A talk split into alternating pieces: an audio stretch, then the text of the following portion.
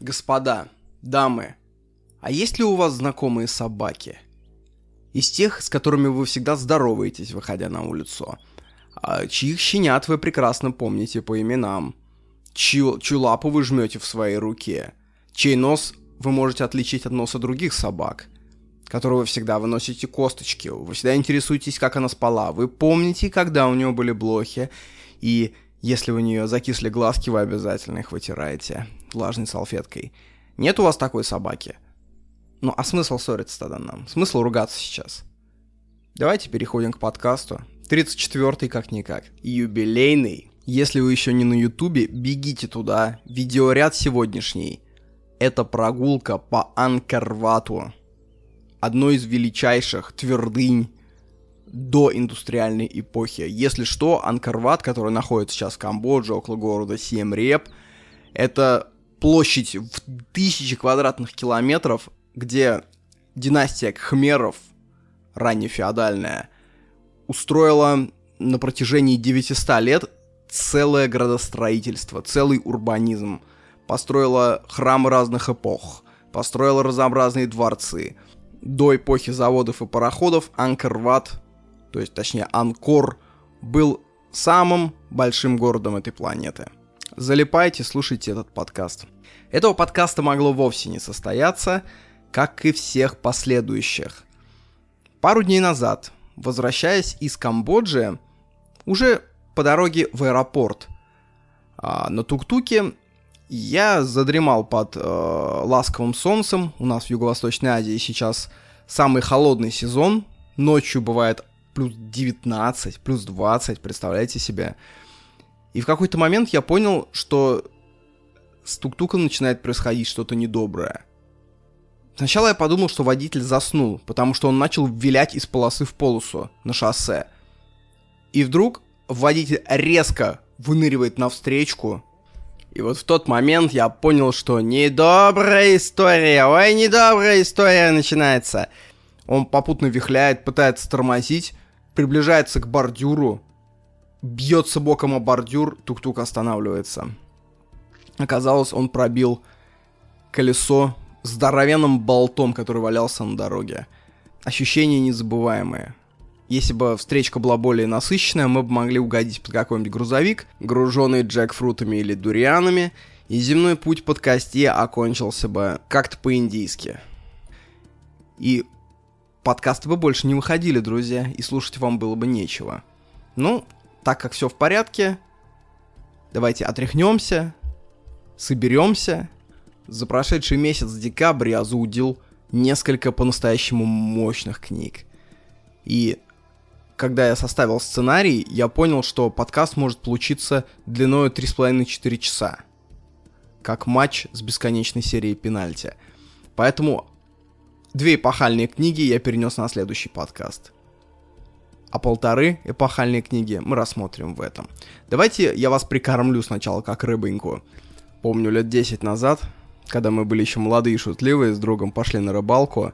Ну как, он рыбачил, я ходил э, по берегу, бил баклахи, ломал э, сухостой, сочинял песни. Все как обычно.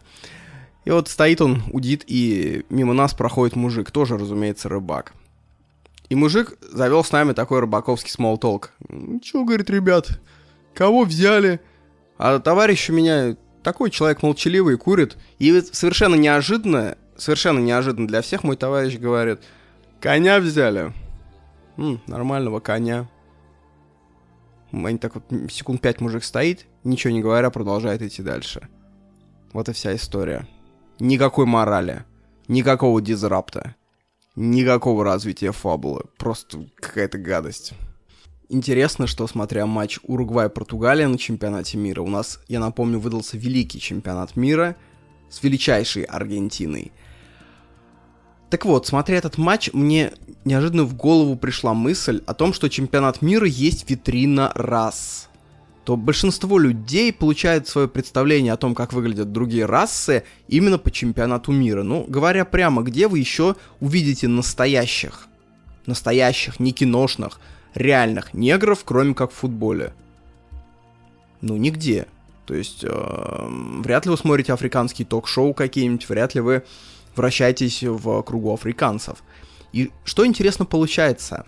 Сборные африканские, пробившиеся на чемпионат мира, все представляют два региона. Первое это Северная Африка, их мы не рассматриваем, это арабы, это совершенно другая раса. А вторая это Западная Африка. И я, это факт, который я обнаружил случайно. 95-98% всех африканских команд, которые пробивались на чемпионаты мира в истории, это были страны именно Западной Африки. То есть в этой глобальной витрине восточные африканцы, центральные африканцы, южные африканцы, они практически не представлены. Вот что удивительно. То есть, говоря о негре, звучит как передача на телеканале «Культура», да, в 3 утра. дан дан да дан Говоря о негре с Дмитрием Быковым. Средний обитатель Земли представляет именно обитателя Западной Африки. Представляете, если бы на чемпионат мира пробивалась только Южная Европа. И все бы такие, а кто такие европейцы? Слушайте, ну они такие маленькие, чернявые, кучерявые, с карими глазами ну, есть же еще восточная, есть северная Европа, а нет. Так вот, это так, затравочка. Бутерброд с икрой, который немножко уже покрылся патио. Нил Фергюсон. Важный мужчина, историк Гарвардского института. В общем, все, что мы любим. Регалиями обвешан, как повстанец пулеметными лентами. Книга суматошная. То есть, читая ее, ты складывается ощущение, что ты читаешь набор статей, но набор статей крайне любопытный. Например, хочу вас познакомить с инфляцией. Европа, по большому счету, столкнулась с инфляцией впервые в 16 веке. А, тогда был дичайший дефицит серебра. А серебро это, ну, фактически валюта того времени, из которого делались все деньги. Это доллар. Говоря о серебре, мы говорим о деньгах. И в 16 веке испанцы в шахтах, в копях Перу обнаруживают гигантские залежи серебра и добывают за 100 лет их 46 тысяч тонн. Прямо говоря, добывают деньги. Шахта, набитая долларами. Ради чего я это рассказываю? Ради того, чтобы показать, как примитивна была тогда экономическая теория. Вот испанцы, добыв 46 тысяч тонн серебра, подумали так, ну вот, но сейчас мы заживем. До этого в Европе было мало серебра, сейчас у нас серебра много. Значит, мы сейчас что? Разбогатеем. И, разумеется, они познали инфляцию. До захвата Америк цены в Европе все средневековье были как в Советском Союзе. Можно было на кружках выбивать цену. Цены вообще не росли. Не росли они, потому что не было инфляции. А инфляции не было, потому что ВВП вообще не рос. То есть прогресса не было. То есть после распада Римской империи лет 500, во-первых, расплачивались римскими динариями по всей Европе еще. То есть не было никаких других денег, то есть империя рухнула, а мы продолжаем расплачиваться. То есть можно представить, что если, например, США когда-то рухнет, доллар будет продолжать ходить еще столетиями. Будет центральной валютой страны, которая не существует. Как в Камбодже, например. Вы знаете, что в Камбодже ходит официально две валюты. Это первая страна, в которой есть такие правила, в которой я побывал. То есть ты приезжаешь в страну, и цены везде написаны в долларах. Раз, а внизу цены в местных реалях. И ты можешь платить как тем, как другим. И ты постоянно эквилибрируешь двумя валютами. То есть ты покупаешь, например, э, какую-то продуктовую корзину, ты 30% ее можешь оплатить реалями, а 70% долларами. И вот это все надо держать в голове. Это идет от ненадежности камбоджийской валюты. Так вот, возвращаемся к испанцам. Они нашли 46 тысяч тонн серебра. Они думали, что они сейчас заживут. Но это то же самое, что если бы сейчас кто-то нашел бы у нас залежи бумаги. И такой, ого, сейчас как я напечатаю на них доллары, сейчас как я акции напечатаю и как заживу. Вот прикиньте, уровень понимания элит экономикой тогда был вот такой вот. Вообще вся история экономики это познание на своей шкуре неких истин. Вот тогда Европа познала инфляцию. Dальше она более-менее научилась с ней работать. Вот была американская Великая депрессия 20-30-х годов. И она тоже привела к контринтуитивной одной истине. Оказывается, что когда экономика катится в жопу, надо не урезать госрасходы, а увеличивать. Иначе будет спираль вниз. То есть ты начинаешь меньше тратить, люди еще меньше зарабатывают, они, соответственно, еще меньше тратят. Оказывается, вот такая контринтуитивная истина. При бедности надо тратить больше. Или кризис 2008 года. Если в бочку с медом добавить ложку говна, будет бочка говна. А не прикольный щит and honey микс коктейл за 10 долларов. Но об этом позже. Все мы знаем, какими атрибутами наградили нацисты евреев. Гетто, желтые звезды. Но это все придумали не нацисты. В раннем средневековье, вся история началась в раннем средневековье. А в раннем средневековье был запрет на ростовщичество. Это любой запрет на давание денег в процент. За это отлучение от церкви. Сами понимаете, что по тем временам это значит. Это как э, по нынешним временам канцелинг за абьюзивно-токсичные высказывания во время сексистской и педофильской нации оргии, отягощенные расизмом для представителей шоу-бизнеса. У евреев в Торе тоже был запрет на проценты, но только в адрес своих. И вот это вот расхождение в двух законодательствах Тора и Библия, оно и стало причиной того, что евреи стали становиться ростовщиками. Они стали сдавать деньги мусульманам и христианам, они начали образовывать первые торговые дома. И вот эти места в Венеции, где жили евреи, где они работали, стали называться гетто нуэва, типа новая отливка, ну, наверное, в адрес монет. И правила были установлены такие, что евреям нельзя выходить из гетто после захода солнца. Сука, какой-то петух, извиняюсь, там заколачивает кувалдой штырь в землю, чтобы закрепить на нем какое-то растение. А у меня подкаст, между прочим, стынет. Из гетто евреям нельзя было выходить после захода солнца. Им нельзя было выходить на христианские праздники. И не евреям не рекомендовалось, не рекомендовалось заходить в гетто вообще. То есть образовывалась такая, знаете, классическая подземельная нора, свой закрытый мир. Кроме того, евреям надо было носить желтую шляпу.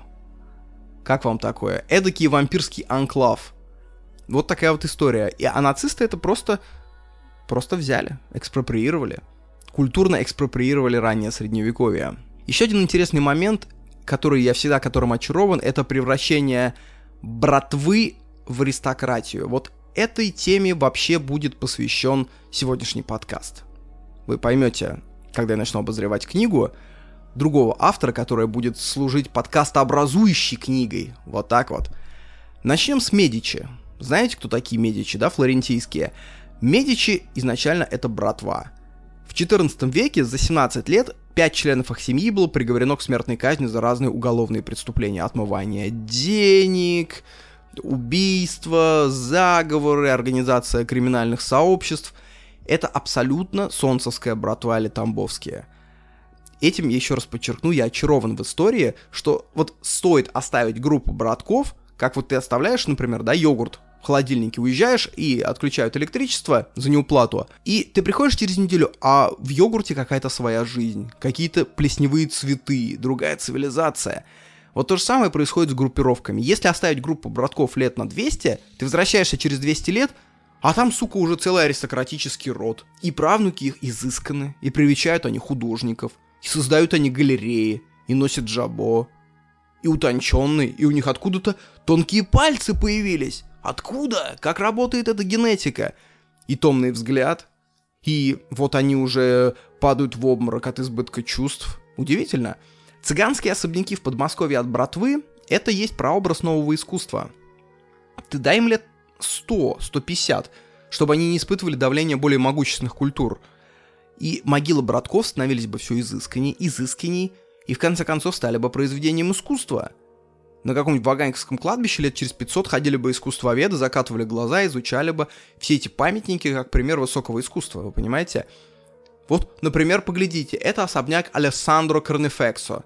Ой, его тогда называли Саня Мясник горгульи, огромные заборы со львами. А вот это была его повозка Гелендваген, друзья. Черная. Тогда было принято, как они говорили, а la circle, по кругу тонировать машину. И вот этой теме мы посвятим сегодняшний подкаст. Превращение разбойников в баронов. Как это вообще происходит? Но сначала мы немножко отойдем в сторону и еще пару деталей про книгу Нила Фергусона пару тейков. Я так не сказал название этой книги, но это не так важно. Все будет в описании. Где бы вы не смотрели, не слушали этот подкаст, идите в описание. Там все в наличии, все по артикулу. Япония. Неожиданно перемещаемся в Японию. Японцы — одна из самых долгожительных наций на планете. И как это только не пытались объяснить. Питанием, в скобочках, хуевое. Философией, в скобочках, очень ядовитая, кстати. Климатом, в скобочках, ничего нет, хороший климат, действительно. Но все это билось, потому что все страны-долгожители, которые стоят рядом, там все другое. И питание другое, и философия, и даже климат. Но по долгожительности они стоят где-то рядом. Скорее всего, это все спутывающие переменные. И Нил Фергюсон заявляет о том, что э, японская долгожительность это следствие социальной системы. Японцы первыми в мире масштабно после войны запустили страхование пенсии по потере кормильца, э, пенсии по старости, все эти собесы снилс, которые ночами снилс. Они запустили это все, конечно, не из любви к людям. Как говорил Бисмарк, чтобы иметь огромную армию, надо, чтобы все граждане были здоровы, сыты и минимально образованы, чтобы он понимал, что такое курок, э, чем отличается затвор, что такое направо-налево. В общем, чтобы он прожил на фронте положенные ему там сутки двое. Государство начинает нарабатывать базу солдат. И поэтому он вводит минимальную страховую систему какую-то. Чтобы, извиняюсь, если э, отец погиб на войне, чтобы трое его детей не ушли в трущобы, а чтобы они получали минимальную пенсию, на которую их мать будет кормить, чтобы они пошли в школы, и, возможно, это даст какой-то эффект в будущем. Вообще, в Азии все бьются за рост. Японцы стали давать своим детям молоко э, через государственную систему, разумеется. Еще в 70-х, 80-х годах молоко дается, чтобы э, дети были выше ростом. Это тоже известный факт. Если ребенок не пьет молоко коровы, он становится меньше ростом. Если он не ест мясо, он становится меньше ростом. Вообще тема роста интересная. А, оказывается, факт, который мне залетел в голову, отрикошетил, все мозги превратил в кисель. Вы знаете, что рост Петра Первого неизвестен? Да-да, все пишут 204, 213, но нет никакого факта, который может это прям удостоверить 100%. Потому что одежда Петра Первого, она ну, явно не на человека с ростом 2 метра. У него ботинки 39 размера у него штаны э, размера мужчины там метр семьдесят восемь, метр восемьдесят. Возможно, он был действительно метр восемьдесят, метр восемьдесят пять, но тогдашним людям он казался великаном, потому что средний рост мужчины в Европе того времени составлял метр шестьдесят. Если что, это Арзамас писал про рост Петра Первого, это не я придумал, их бейте. Вообще, рост — это некий такой фактор, который показывает, как живет общество — кроманьонцы, древние охотники-собиратели, они были ростом примерно с нас, судя по всему, метр семьдесят пять, метр семьдесят восемь средний рост мужчин. Дальше рост, при, когда при переходе к, охоте, к земледельцам, начал уменьшаться, но это понятно, потому что очень сильно падает уровень жизни. Ты перестаешь заниматься собирательством. До этого ты ел 20 видов грибов, 50 видов мяса, 200 видов сверчков, тут ты начинаешь есть ебаную пшеницу изо дня в день. При переходе к средневековью рост еще уменьшается. То есть, если мы берем каких-то древних римлян, греков, египтян, они были примерно с нас ростом. А вот человек средневековья, э, в низкое средневековье средний рост мужчин по Европе был метр пятьдесят пять, метр пятьдесят семь. Цивилизация шипздиков. Это доказывают и доспехи, все знаменитые русские богатыри эпохи монгол-татаров едва-едва превосходили метр шестьдесят. То есть, скорее всего, Добрыня Никитич был что-то метр шестьдесят четыре, метр шестьдесят пять, может, метр семьдесят. Он же не зря был богатырь. Так вот, рост сейчас самый большой за всю историю. Больше всех выросли корейцы, потому что они прям за это борются, то есть у них цель вырасти. Но и к чему это я все начал? А, государство японское давало очень много социальных благ. И есть такое золотое правило, если государство делает тебе слишком много блага, оно начинает сильно лезть в твою жизнь. Это прямая зависимость. Деревни прошлого, э, времен Средневековья, это одно правило. Давай лорду оброк, не выебывайся, а в остальном делай, что хочешь. И вот эти два сосуда не были сообщающимися. Сейчас же через камеру ноутбука, через социальные рейтинги, которые есть в любой стране, просто по-разному устроены, через корпорации, которые аффилированы с государством, к тебе лезут в голову. Мы никогда не жили так хорошо, как сейчас, но мы никогда не жили так несвободно, как сейчас, с другой стороны.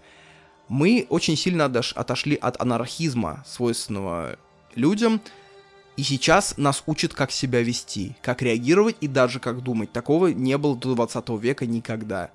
Появились термины, которые учитывают преступления мысли, такие как токсичный язык, абьюз, газлайтинг. Этого всего быть в средневековье не могло, и там даже в 19 веке быть не могло. Потому что у людей были другие проблемы, да и в целом государства были слабы, и им это было неинтересно. В этом плане интересно недавно проходил игру Plague Tale Requiem. Если не играли, поиграйте. Но что меня раздражает в такого рода играх, и в этой конкретно, это избы- избыток психологизма. То есть мы проходим там 15 век, э, разные французские города средневековые, чума, и при этом каждый вопрос сестры к своему младшему брату «Хьюго, как ты себя чувствуешь? Ты не почувствовал ли сейчас агрессию от меня, Хьюго?» «Ау, Хьюго, э, расскажи мне о своих эмоциях». Ну, друзья мои, это средневековье, это жопа. Когда наступает жопа, никто не говорит об эмоциях, все говорят о выживании. Недавно тоже читал статью, о том, как Босниц выживал э, в каменном веке. В 90-х годах, сами знаете, как что было в Югославии, был капитальнейший пиздарез, и э, один боснийский город был фактически блокирован. Мужчина, живший там вместе с семьей, описал, как это выглядело изнутри, когда ты попадаешь в абсолютно эпоху каменного века. Во-первых, он говорит, вымерли первыми одиночки. Сильный, слабый, неважно. Вся эта мечта о том, что я буду одиночкой во времена постапокалипсиса, она просто бьется о логику. Одиночки, какой бы он ни был крутой, одиночку очень легко убить, потому что за него никто не потянет мазу. За него никто не вступится. Одиночку всегда можно угостить кирпичом по голове и забрать его все имущество. Выживают только люди с крупными социальными связями. То есть выживут в первую очередь пацанчики, которые всех знают на районе. Ну, там много таких пунктов, можете почитать, погуглить. Может, я даже оставлю эту ссылку в описании. К чему я? Опять, да, завернул я несколько рулат и ушел куда-то очень далеко. Ах да, про средневековье, про Японию. Так вот, после Второй мировой войны, наконец-то мы дошли до своей Японии. Националисты японские ввели пенсии и прочее. Японцы в итоге начали жить долго. Кстати, приказали, приказали долго жить буквально. Меня раздражает это выражение «приказать долго жить». Что оно вообще значит? Вот сравните. Британское население в 70-х годах как выглядело. Только треть имело законченное среднее образование. И это Британия. Японцы уже в 70-х годах имели повсеместное высшее... Вот так вот рождаются фейки. Повсеместное высшее образование, у каждого по академической степени, 10 детей, 15 NFT коллекций по здоровому Гелендвагену во дворе. Среднее образование они, конечно, имели. Отсюда важный пункт. Все реформы дают не моментальный результат. То, что японское правительство делало в 40-х, 50-х годах, дало эффекты в 90-х, нулевых и сейчас. Сейчас японцы живут около мужчины 87, женщины 89 лет. То есть текущие старики — это дети, ровесники внедрения тех реформ. Вот что интересно. Их родители погибли, эти дети не ушли в трущобы. Им дали пенсию по потере кормильца, они продолжили образование. А есть один критерий. Э, люди с образованием, они всегда здоровее, они всегда дольше живут. Не знаю, почему это работает, может, это случайные какие-то переменные, но факт есть факт. И это работает, кстати, даже в Северной Корее. Там есть образование всеобщее, плохое. Там есть медицина, очень плохая, но всеобщая. И длительность жизни при этом, при всем, там намного больше, чем в странах, похожих по экономическому развитию на Северную Корею. То есть с кем Юж... Северная Корея соперничает в плане экономики? Ну, с африканскими странами. Северная Корея бедная страна. При этом долгожительность жителей Северной Кореи намного больше, чем любых африканцев, схожих с ней. Потому что есть какая-никакая система. То есть, интересная деталь. А, тебе не нужно, тебе не нужна медицина великих достижений в стране, по большому счету, которая есть, например, в США. Она не сильно влияет на долгожительность, потому что большинство людей в мире, подчеркиваю, до сих пор умирают от вещей, которые давно лечатся. Они умирают от заражения крови, от туберкулеза, от э, сердечно-сосудистых, потому что у них нет денег на таблетки от давления. То есть от самых примитивных вещей, от аппендицита. И в Северной Корее, где худо-бедно вот это все лечат, уровень жизни уже зашкаливает за 70 а в африканских странах 50, где этого нету. Вот удивительно, даже херовое общее образование, даже херовая общая медицина лучше, чем никакая, намного лучше. Ну так вот, э, получив всеобщее образование, японцы сильно рванули вверх, но не тогда, а через 40 лет. Вот мое мнение, что реально развивает общество, единственное практически вообще, что развивает любое общество, это научный прогресс. То есть все, что мы сейчас вокруг себя видим, вот все наши нормы жизни, это все следствие научного прогресса. Общество не изменилось, люди не изменились ни на, ни, вообще ни на йоту. Ну, про это в следующем подкасте. Очень интересно я расскажу про великолепную армейскую прозу и про свой опыт от армии, почему люди вообще не изменились, почему сходить в армию полезно, чтобы понять эту истину. Но сейчас мы говорим про другое. Так вот, образование. Если бы весь мир был образован на манер среднего класса Европы, это была бы другая планета. То есть, кто хочет добра своей нации, работает над образованием. Но вот в чем нюанс. эффект от образования проявляется лет через 30, 40, 50, вообще не сразу. То есть ты можешь вкладывать гигантские деньги в образование, и в ближайшие 15 лет не произойдет ничего. Ты просто потеряешь кучу денег. Ну, просто ничего не изменится. И диктаторам, любым диктаторам, это, разумеется, не нравится, потому что диктаторы, как правило, люди пожилые, им уже лет за 50-60, и через 30 лет они будут мертвы. И то есть это то же самое, что э, тебе же плевать, да, за пределами твоей игровой сессии, когда ты играешь на компьютере, что произойдет с обществом. Тебе надо, вот у тебя есть час, например, через час ты идешь на день рождения, ты садишься играть в стратежку, у тебя час. Тебе надо в пределах этого часа добиться максимального развития потом это все сбрасывается. Ну, если тебе скажут, вот через два часа у вас будет развитие, уровень развития общества в 10 раз выше, но какая разница-то уже? Ты уже на день рождения будешь, извините меня, селедку под шубой есть. Произносить тосты, счастья, здоровья, что сами себе пожелаете. Диктаторам нужна быстрая слава, быстрые углеводы. А легкий наркотик, легкая слава, это всегда армия, всегда монументальная пропаганда, всегда вот это, потому что это тут же дает моментальный выплеск, выплеск эндорфина и дофамина у любого диктатора. Это сраная матрица Эйзенхауэра, да, знаете, вот это разбиение квадранты, которыми уже наели оскомину бизнес-тренеры. Кратко об этой матрице, может, кто пропустил весь этот пласт. Бывает два критерия дел, это срочность и важность.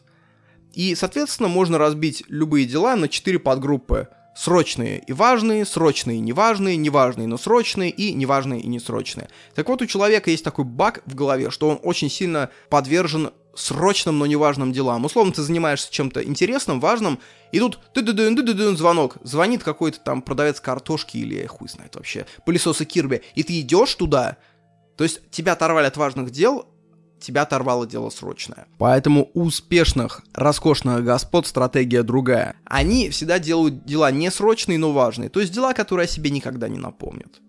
Но которые делать важно. Так вот, Диктаторы очень падки на срочные, но неважные дела.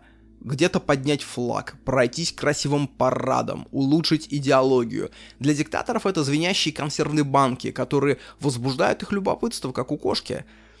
А, вот даже прикиньте СССР. Все, что касалось идеологии, пионерства, флагов, все это стухло и все это неинтересно. А хрущевки остались. Понимаете? Действительно важное дело, которое было в 60-х годах сделано, это строительство жилья. Дешевого, массового, но доступного. И самое обидное, что население потом никогда не спрашивает за это, потому что в целом население не способно провести параллели между отсутствием образования 40 лет назад и текущими бедами. Для этого нужны интеллектуалы, и власть интеллектуалов чтобы она это все делала через средства массовой информации. Вот, допустим, представим на какой-то планете, где-нибудь в созвездии Альдебаран, диктатор захватывает регион другой страны, чтобы получить эффект дребезжащей банки, что слава, респект, флаги надрочены. Никто никогда не свяжет смерть от туберкулеза через 45 лет какого-нибудь мужчины с захватом этого региона, а связь прямая. Не было бы захвата, не было бы стагнации экономики от таких выкрутасов. Не было бы стагнации экономики, лет через 40 фонды поликлиник были бы процентов на 300-400 больше. Накладываем этот процент денежных средств на массу населения, ну, допустим, у нас на этой планете живет миллионов 140, да? Накладываем, и получается, что эта разница спасла бы за десятилетие, ну, буквально миллионы людей.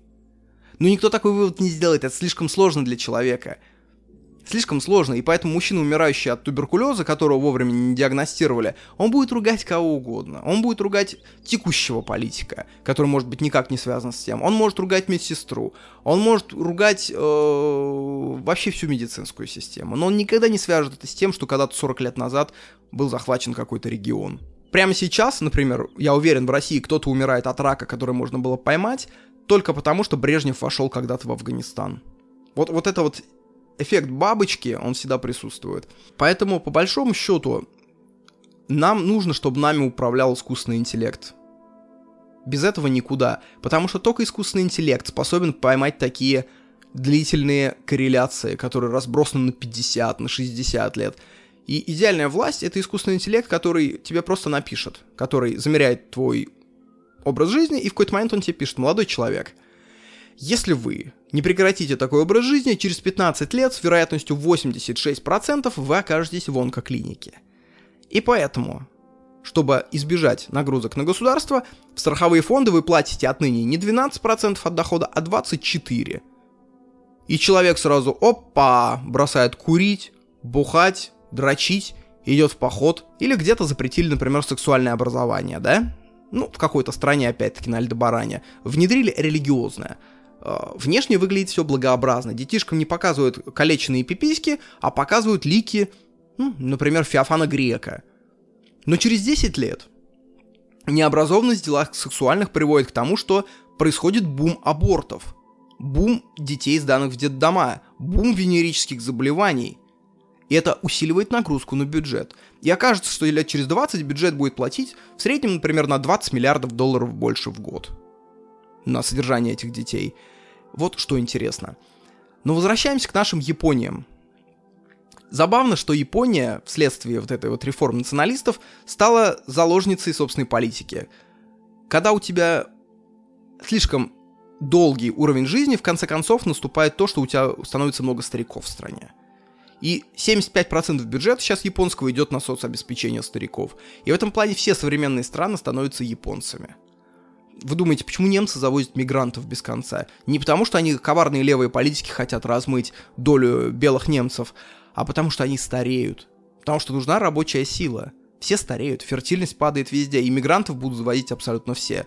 И если бы мы пожили подольше, возможно, даже африканские страны лет через 70 будут заводить мигрантов к себе, я не знаю только откуда, где будет это ебливое общество, которое будет продолжать рожать по 7 детей. И тут мы переходим к самому интересному. Если мы отдаем власть искусственному интеллекту, возможно, он будет давать нам такие рекомендации, которые повергнут всех нас в шок.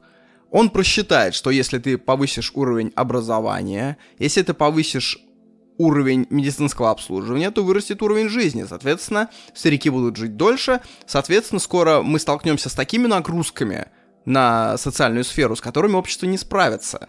Соответственно, сравнив эти э, расходы с теми расходами, которые э, есть сейчас, искусственный интеллект может дать очень странную рекомендацию. Например, пропагандировать курение, пропагандировать нездоровый образ жизни. Или он попытается найти привычку, которая делает человека больным недолго, Потому что любой курильщик — это огромная нагрузка на систему страхования, да, он все время болеет, попадает в больницы. Нужно найти что-то такое, чтобы человек был здоров лет до 65-70, пока он работает, а потом резко умирал. Что это может быть такое, подумает искусственный интеллект. Нам нужна пропаганда экстремальных видов спорта в 65 плюс категории. То есть мы должны, по сути, отправлять всех стариков штурмовать Эвересты, мы должны отправлять их в дикие путешествия, мы должны э, сажать их на заряженные байки, на котором все сняты все предохранители.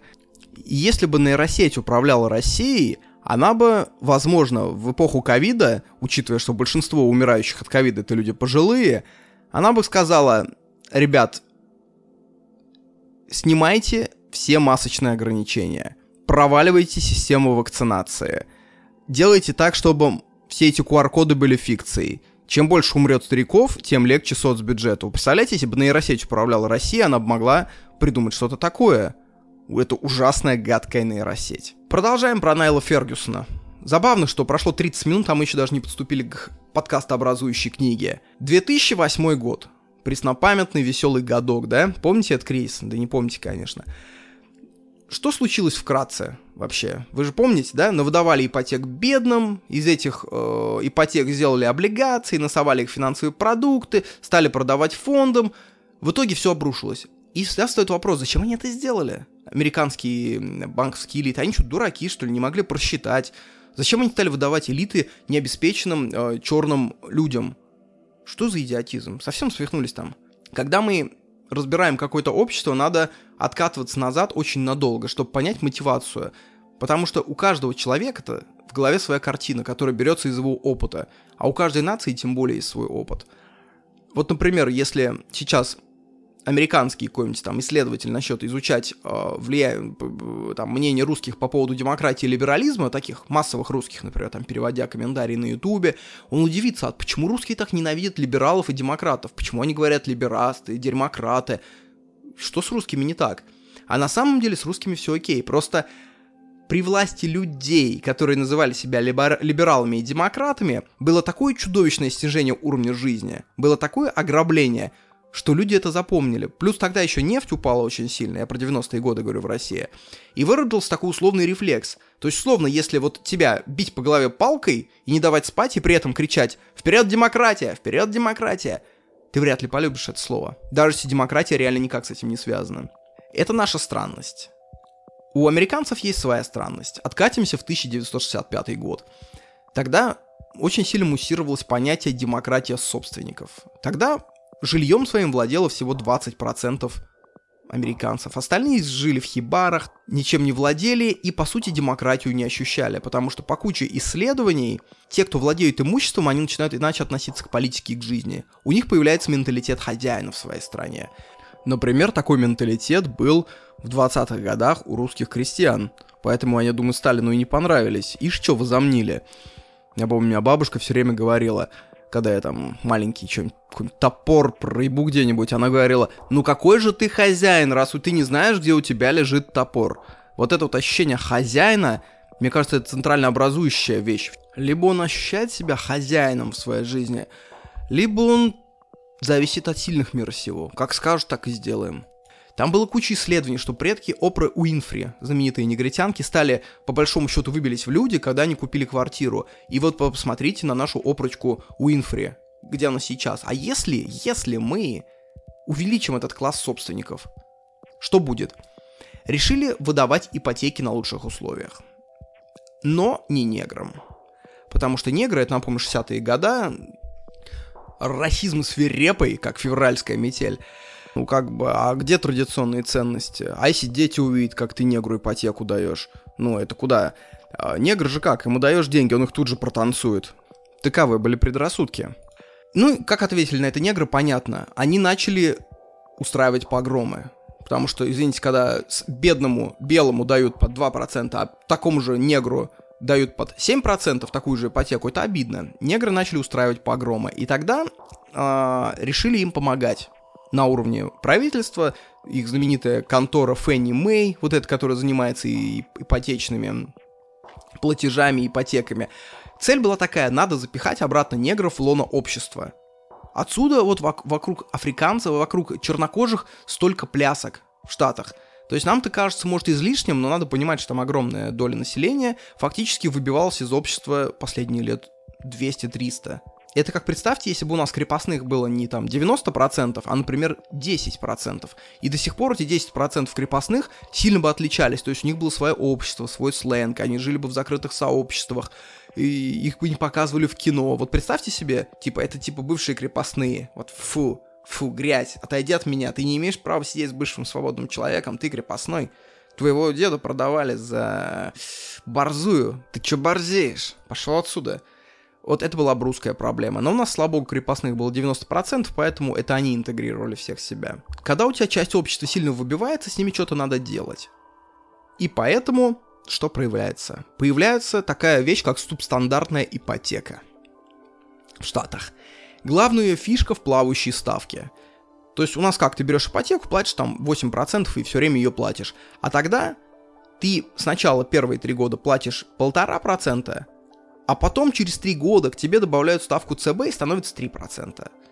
И так как белые получали еще предыдущие ипотеки, то всего белых получателей такой субстандартной ипотеки было 17%, а черных 67%. То есть в основном это черная ипотека, ее так и называли даже. То есть первые три года ты платишь мало, потом ты платишь больше. Элемент маркетинга никто не отменял.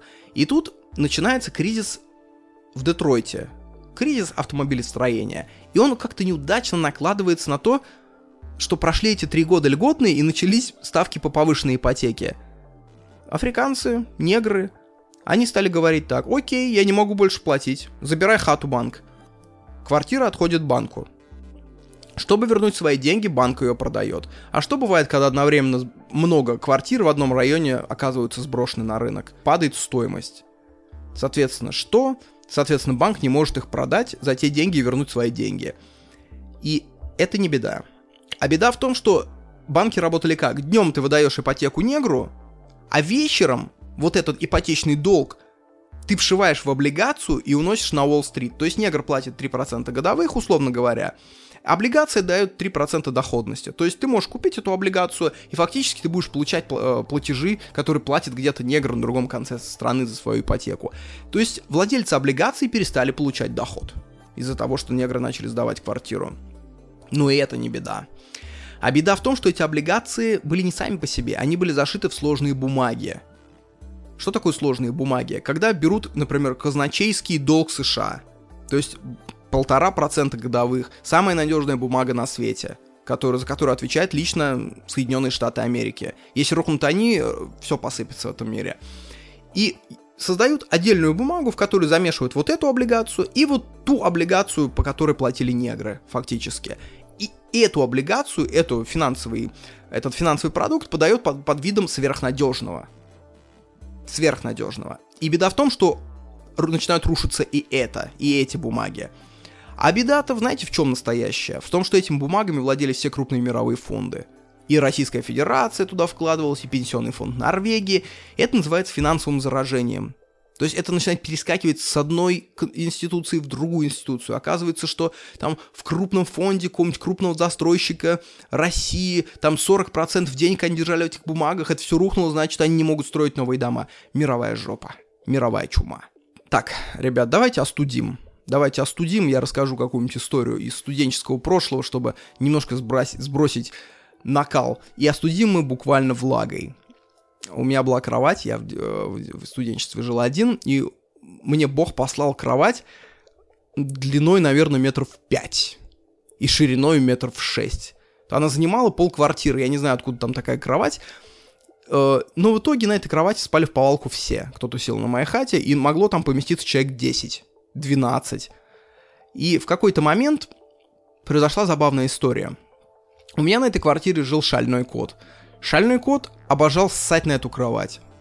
И, ну, мы были студенты, ребята шальные, озорные, и если мы заходим, например, после пары, и там в углу на кровати, прямо на матрасе, мокрота, мочи кота, ну, пару ругательных слов, и все забывали об этом. В конце концов, это же такая мелочь, нам 18 лет, мы молодые у нас 40 литров пива на восьмерых и два коробка плана. Что еще? Что еще? И вот однажды мой сокурсник, очень важный, очень важный, который хорошо себя держал, осанка, я не знаю, он может с какого-то благородного рода, и однажды он упился, укурился, лег в углу кровати и потихонечку, потихонечку, минута за минутой, как материки двигаются по планете, он начал перекатываться в другой угол, где была, где располагалось озеро Титикака из кошачьей мочи. И вы понимаете, все ближе, ближе, ближе, ближе. И мы смотрели на это, знаете, как созерцатели японские, которые смотрят, как растут камни. И в конце концов, утром он проснулся с открытым ртом, лежа в луже из кошачьей мочи.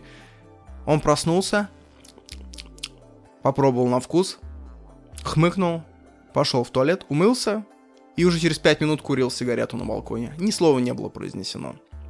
Мы затем эту историю даже не упоминали. Да. Ну так вот, продолжаем книгу Найла Фергюсона. Последняя. Очень интересная деталь про Бангладеш. Был такой профессор Мухаммед Юсуф, и он посчитал, что большинству людей в третьем мире нужны какие-то смешные суммы в плане кредитов. Им нужно от 20 до 200 долларов.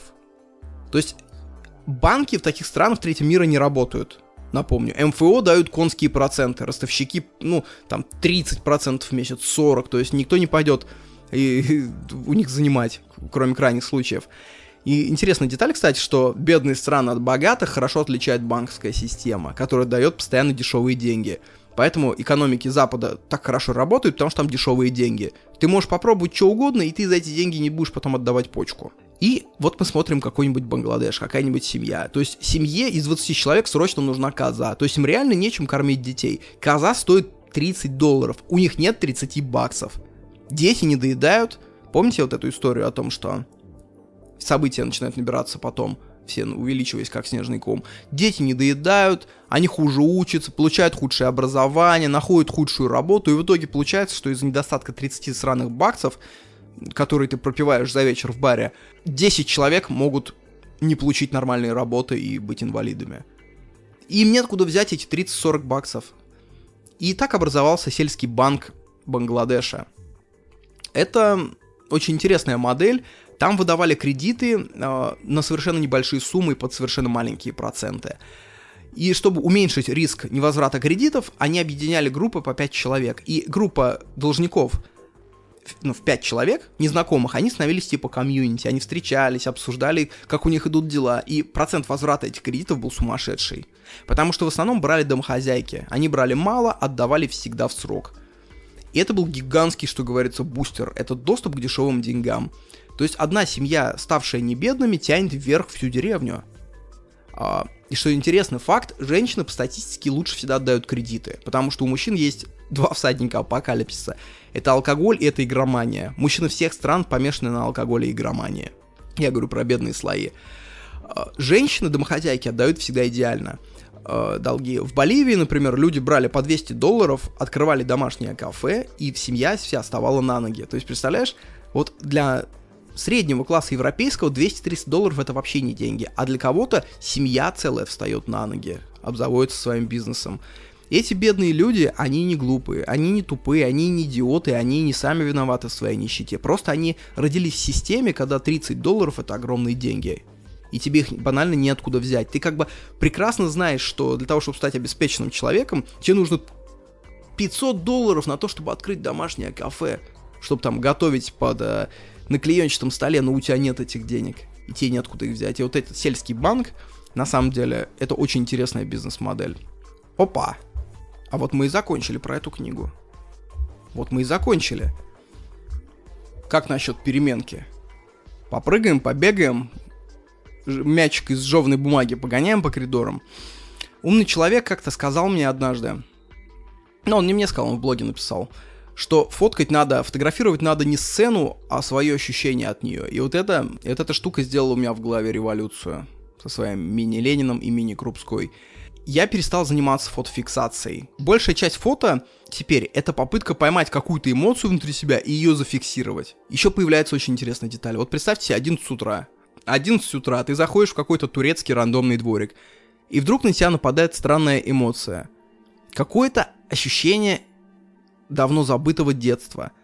Ты неожиданно вспоминаешь, как в школе на уроке музыки какого-то там в каком-то октябре был такой солнечный день, когда уже все листья опали, но вот прохладный солнечный день, когда лужи покрываются легкой изморозью с утра, когда ты идешь в школу. И учительница музыки сказала, я сейчас буду наигрывать на фортепиано мелодию, а вы будете петь по тетрадкам. И ты вспоминаешь эту песню, и откуда-то это берется в голове. А оно берется от того, что в этом турецком дворике через портик выглядывает солнце, и оно светит как-то так, и какой-то нейрон вспоминает, что тогда солнце светило именно так из того окна. И у тебя пробуждается эмоция. Или, например, запах костра на даче, когда ты приезжаешь тоже в октябре, в одну из суббот. Тебе лет 9. Родители приезжают работать, там, а, заканчивать дачный сезон, они что-то корчуют, а ты смотришь, как около, стоишь около костра, чувствуешь этот горький-горький запах ушедшего лета. Все-таки сухие стебли помидор дают какой-то необычный запах, когда горят сине-голубое небо, очень всегда очень сине-голубое небо. И вот это вот до, до белизны яркая реальность вокруг. И вот эта зыбкость короткого дня. Ты знаешь, что вся эта яркость пропадет через два часа, и придет тьма.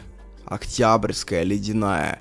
И вы уже не останетесь в этом домике сегодня ночевать. И хотя день такой же, как в июле, но ты знаешь, что вы скоро загрузитесь в машину и уедете, и этот дом останется стоять один. И ты его можешь поймать совершенно в неожиданном месте. Где-нибудь в Бразилии, хотя казалось бы, ну откуда? Или ранний зимний вечер, часа 4, ты идешь со школы с приятелем, у вас мешки для второй обуви бьются по коленям, вы идете и вы обсуждаете какую-то несусветную чепуху. Например, вы придумываете монстров, у тебя есть минута, чтобы назвать монстра, а твой друг пытается придумать монстра, который победит твоего монстра. И вот такое вот соревнование умов, оно прерывается только тем, что колея начинает быть одноколейной, и вы начинаете идти друг за другом, постоянно оборачиваясь. Пока, пока кто-нибудь из вас случайно не упадет в снег, и вы начинаете возиться в снегу, драться. И вот это ощущение может внезапно догнать себя где угодно. И фотография это, когда ты пытаешься окрасить окраины Бангкока в настроение своего детства – пытаешься какими-то ползунками, пытаешься какой-то обработкой, какой-то пленкой где-нибудь в Дехансере найти то, что накрыло тебя где-нибудь в Долмабахче в Стамбуле. Вот для этого нужна фотография. Вот этот интим она и дает.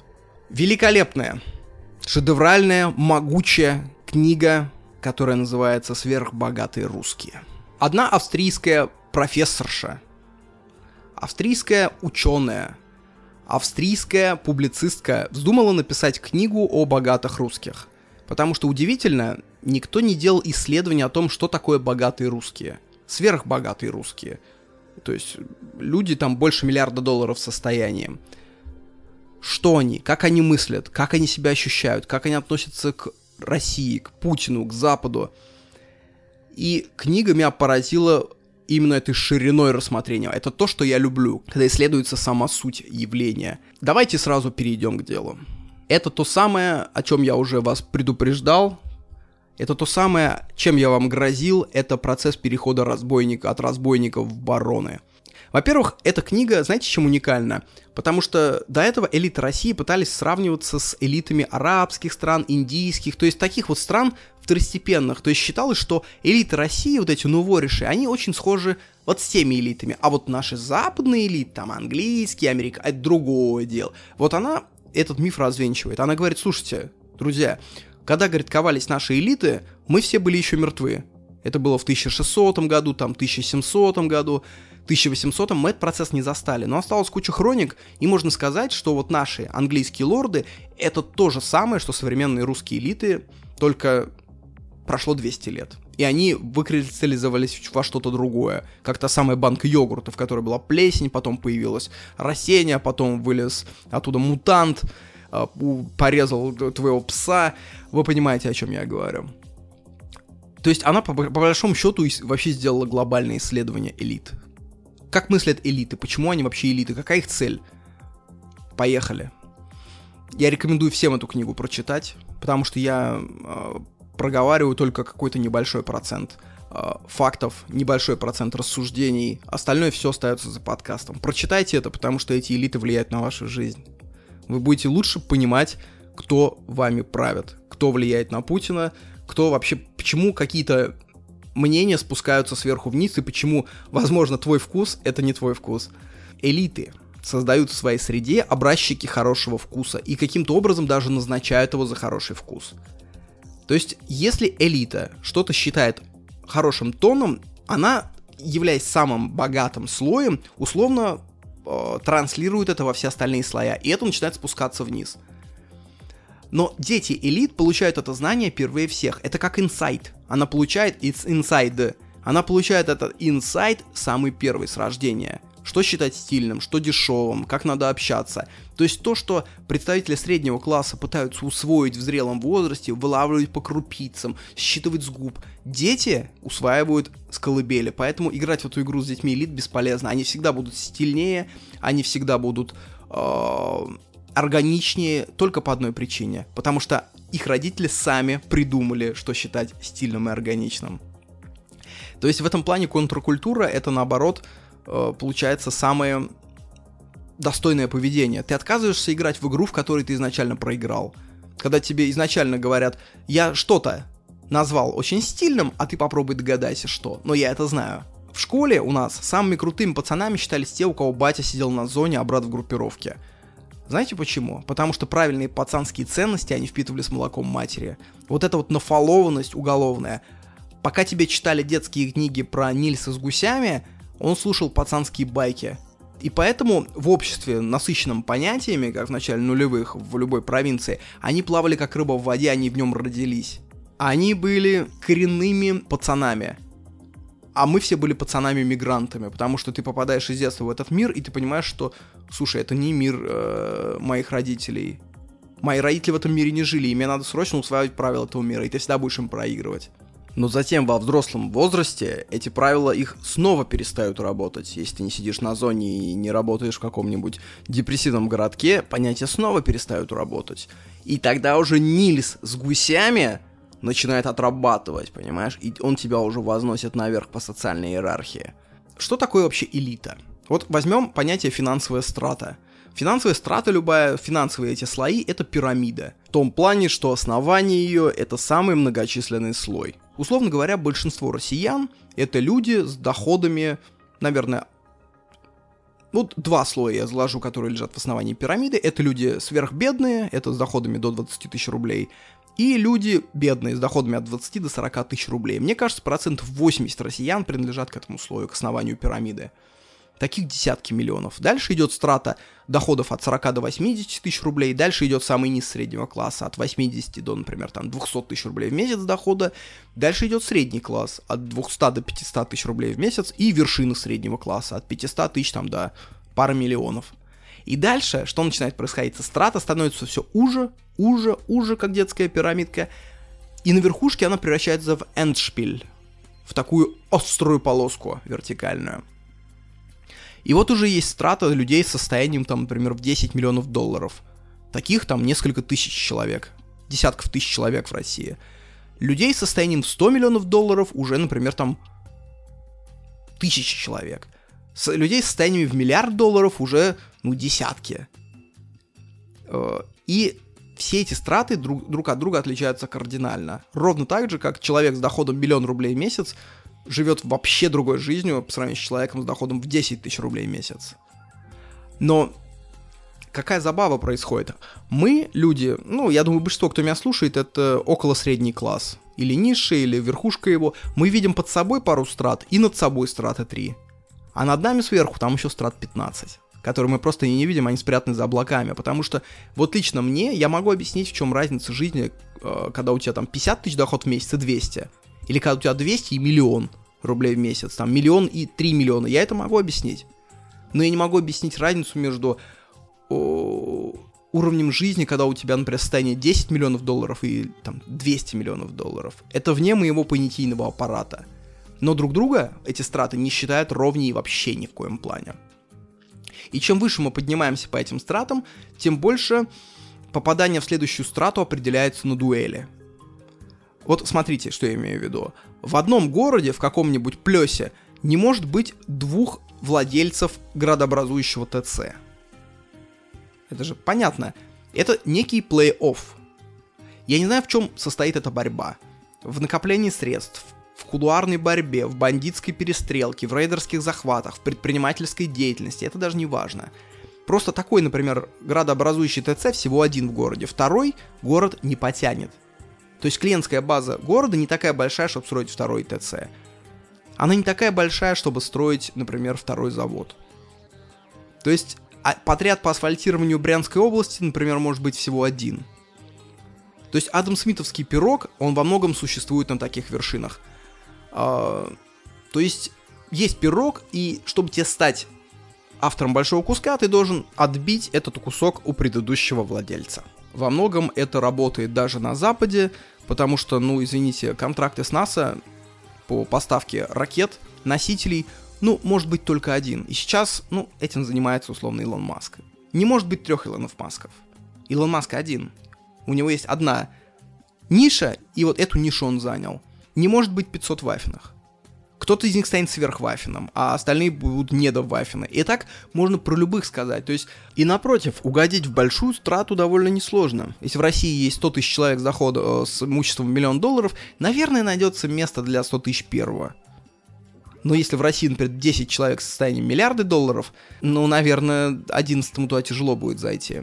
Поэтому богатые люди и стремящиеся так любят момент передела, момент, когда появляется новая сфера, новый пирог, как в 90-м году появился, условно говоря, ритейл.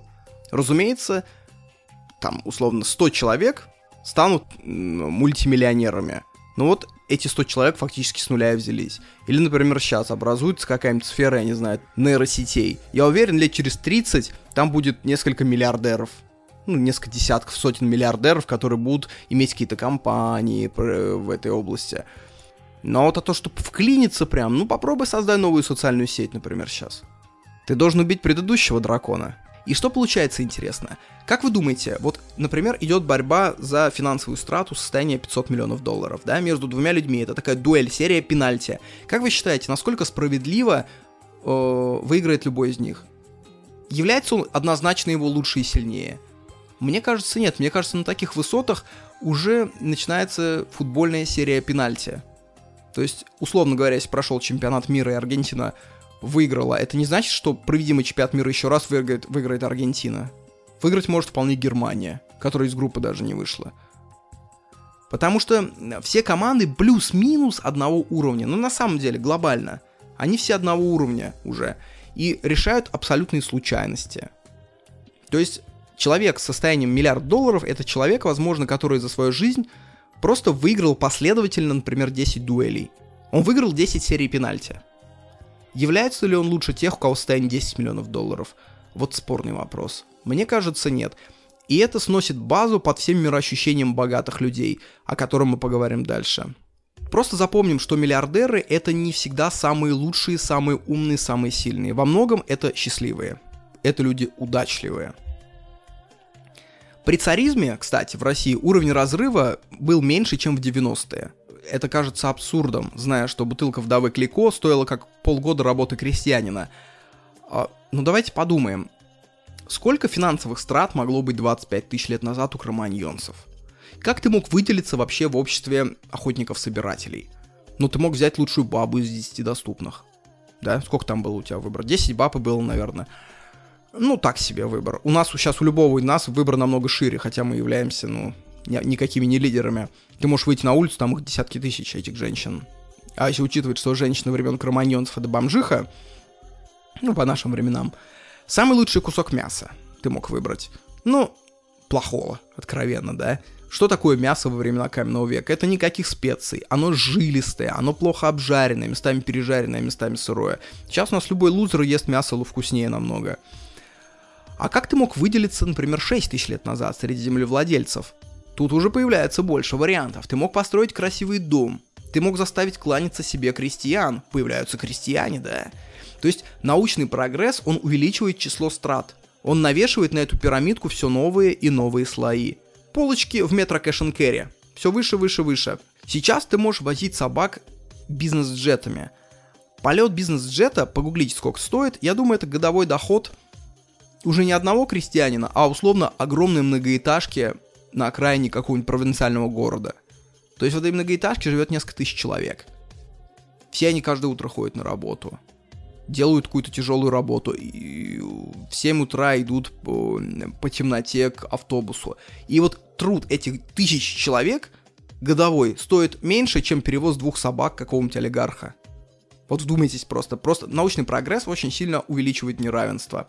Роскошь, конечно, просачивается вниз, но прогресс создает новую роскошь куда быстрее.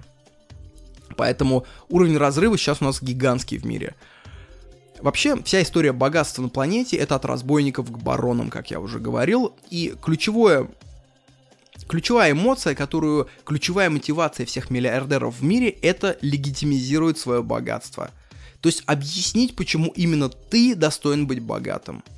Я и говорю не про закон даже. По закону, допустим, у него гладкое богатство.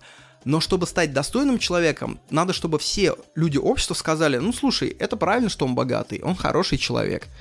Например, в 19 веке в Европе были популярны долларовые принцессы.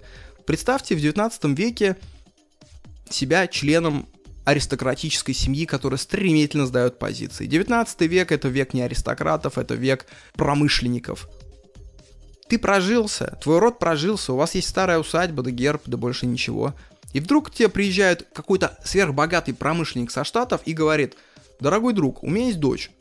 Я предлагаю тебе взять ее замуж твоему сыну, и взамен мы получаем ваш герб, а вы получаете вход в этот мир, где мы живем. И это выгодно для обоих.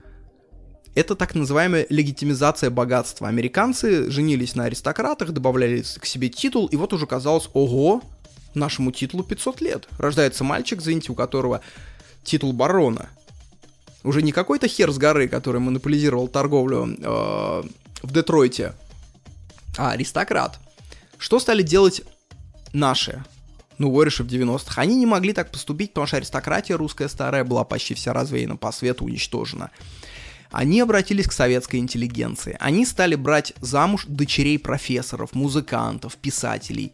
И в этом такая же за. Когда я это прочитал, я просто вспомнил, что в моем родном городе все бывшие бандюки, конкретные пацаны, которые сейчас сидят на господрядах и жируют, они все взяли в жен себе не марух, с которыми тусили в 90-е, а учительниц литературы, всяких интеллигенток.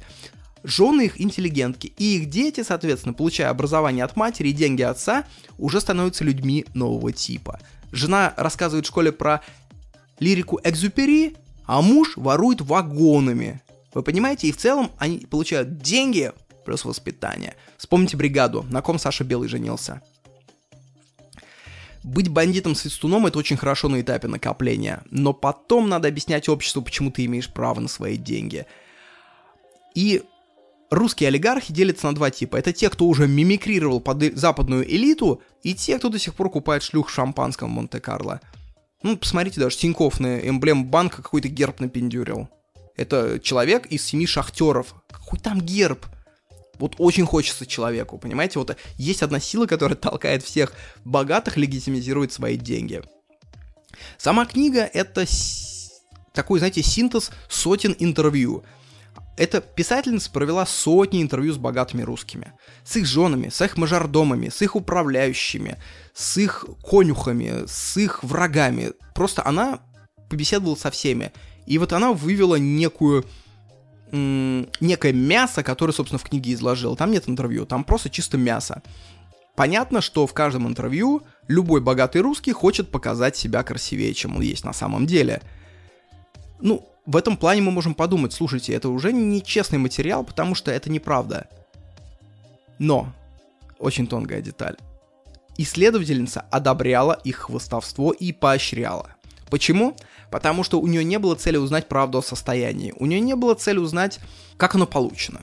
Это все задокументировали другие люди. Тут была цель понять, какие критерии поведения богатые считают достойными. А это какие критерии поведения, о которых они хвастаются. То есть хвастовство как раз таки дает самую большую пищу для размышления. Ты можешь измерить уровень эстетики их, ты можешь понять, как они относятся к гендерным ролям, ты можешь понять, какими людьми они себя предпочитают окружать, как они относятся к чтению, к меценатству, к неравенству, к России. Пастаясь, богатые рассказывают невольно свою картину мира. То есть, ну это же просто, если мужик какой-то тебе хвастается в такси, что трахнул много баб, ты не знаешь, правда это или нет. Может, он вообще никого не трахнул, может, он вообще гей. Но ты знаешь одну деталь. Он считает критерий вытраханных баб очень важным в иерархии. Или когда кто-то рассказывает тебе, как он попадал в передряги, ему важно показать, что он из них выпутывался. То есть можно не слушать даже детали, но понимать, что человек желает себя поставить как тертый калач. То есть весь этот обман, он невольно делал книгу еще лучше. А, Ее интервью это такой воображаемый МРТ, который сканирует внутренний мир богатых. Вы, кстати, заметили, что интервью Путина последние лет пять это театр абсурда у меня такая мысль появилась, что, возможно, это делается для того, чтобы мы вообще не могли просканировать Путина, его мотивации, его э, эстетического уровня. Это же абсолютно белый шум, смысловой блюр, просто какой-то, чтобы ты ничего не мог о человеке понять. Забавно, кстати, что один управляющий, э, с которыми она, у которых она брала интервью, он вообще не хвастался. Он чисто наводил суету. Он сделал ей чайную церемонию на два часа. Он показал, как метает ножи, рассказал, как ходил на медведя и никакой сути не передал, ничем не хвастался. И все время только пододвигался к ней. Чуть-чуть так вот. Все время пододвинется, она отодвинется. Короче, нашу австриячку-исследовательницу чуть не выебли. Вот такой управляющий и пойдет на повышение. Похоже, у нас свой князь Тейлеран Псковского уезда. Во-первых, на книгу надо начать с того, что она освежила салатик истории. Просто я не думаю, что все эксперты 90-х годов, поэтому буквально в двух словах. В 92 году состоялась ваучерная приватизация – каждому жителю России раздали некое количество ваучеров, которые он мог обменять на акции. Но так как уровень экономического знания населения был на низком уровне после 70 лет отсутствия капитализма, руководство заводов, еще советское, которое стояло у инсайдов, там, шарило, оно это все выкупило, все эти ваучеры, или за мелочь выкупило, или приказало сдать просто. Но это фигня. Настоящая дичь началась в 95 году, так называемая залоговая приватизация. Что тогда происходило? Государству хронически не хватало денег на пенсию. Вообще ни на что. Денег в стране не было. Нефть была там за 8 долларов за баррель. Государство занимает деньги у олигархов. И залог за эти деньги, оно назначает акции государственных заводов типа Норникеля. Разумеется, через год государство не отдает деньги олигархам, и олигархи забирают залог. А залог — это контрольный пакет акций крупных госзаводов. И получается так некрасиво, что условно ты даешь в долг государству 50 миллионов долларов, и за эти деньги ты получаешь, когда государство не отдает жалкие 50 миллионов, ты получаешь завод стоимостью 50 миллиардов. Удивительно, да? Если еще точнее, например, Норникель, 50% Норникеля были проданы за 170 миллионов долларов. Вы представляете, какие это смешные деньги? Это половина Норникеля. Я думаю, я, к сожалению, не гуглил, сколько сейчас стоит Норникель, но мне кажется, это как минимум, ну, раз в 200 дешевле. ЮКОС, 45% ЮКОСа, крупнейшей нефтяной, нефтяной компании, было продано за 160 миллионов. Это же, по сути, ломбард. Представь, что ты хранитель драгоценностей целого района. И ты занимаешь у местных братков 100 тысяч рублей, чтобы там ремонтик сделать, подправить, там мусор вынести, и говоришь, пацаны, не отдам через год 100 тысяч, забирайте все драгоценности. А драгоценности всего района стоят, например, миллиард рублей. Вот и вся афера. И встает вопрос, а зачем правительство так сделало? Почему он так ограбило всех? Ответ. Потому что население в шоке от начала 90-х, от этих всех реформ, оно начало обратно голосовать за Зюганова. И Зюганов набирал дикую популярность, и выборы 96 -го года он мог реально выиграть. И чтобы он не пришел, правительство Ельцина взяло деньги у олигархов, чтобы выплатить кое-какие пенсии там. И сужали в основном кто деньги ему? Например, крупнейший банк, который сужал деньги правительству Ельцина, это Минотеп Ходорковского. Удивительно, да? А, но богатели тогда не только так. Надо понимать, что богатые русские это вот не, не только вот это. Например, вторая группа сверхбогатых это руководители госкомпаний. Все-таки железные дороги, энергетика, авиация остались у государства у нас. И это уже вторая страта, это условные путинские олигархи. Это управляющие вот эти госкомпании, которые неожиданно стали очень богатыми. Казалось бы, с чего бы. Это уже нулевые десятые. Очень многие поднялись на ритейле, типа Чичваркина или Галицкого некоторые на технологиях, в финтехе многие поднялись. Ну, короче, русские богатые бывают разные, абсолютно, и все они получили деньги по-разному, и надо всегда это понимать, что это не какая-то одна субкультура. Еще один миф про 90-е, то, что в 90-е бандиты взяли власть. На самом деле власть не взял ни один бандит. В масштабах страны деньги взяла советская аристократия и интеллигенция. То есть тот же, например, Потанин, он родился в 60-х годах, и он всю свою юность он родился в очень привилегированной семье советской, и всю жизнь он колесил по Новой Зеландии, Кувейту. То есть это ни хера не браток из регионов. Почему вообще в 90-е была такая нищета? Кроме цен на нефть, важная штука в экономике это процент реинвестирования. Это условно сколько денег закладывается обратно с прибыли в экономику. То есть если ты торгуешь, например, с ларька, будет очень неразумно все деньги, полученные, с, там, вся прибыль с фруктов, все ее вкладывать в себя только. Ты должен хотя бы процентов 10 выдали, выделить на там, покраску ларька, там, на рекламу, я не знаю, на то, чтобы вывеску красивую повесить. В 90-е выводили все подчистую. То есть не обновляли заводы, станки, ничего не делалось. Деньги тут же выводились в другие страны. Почему? Потому что в 90-е была крайне опасная среда, и рейдеры лютовали. То есть, чтобы у тебя просто не забрали деньги, лучше ты их выведешь в нормальную юрисдикцию. Это как сейчас с рублем. То есть, какой бы ты ни был патриот, ты понимаешь, что все твои накопления лучше хранить в долларах.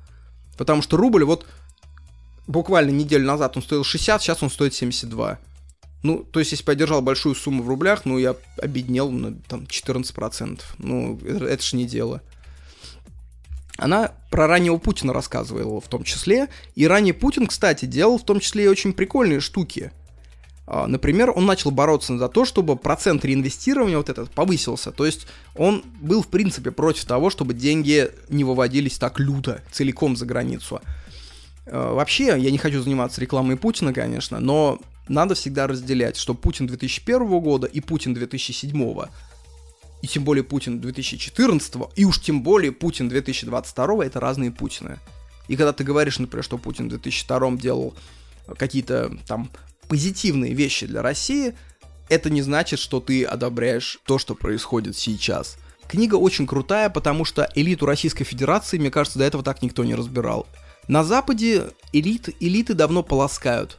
Давно, то есть, если ты на Западе являешься членом элиты, ты никак не обезопасишься от журналистских исследований. А, а тут вот добрались до нас. В книге много историй, которые просто показывают мироощущение людей.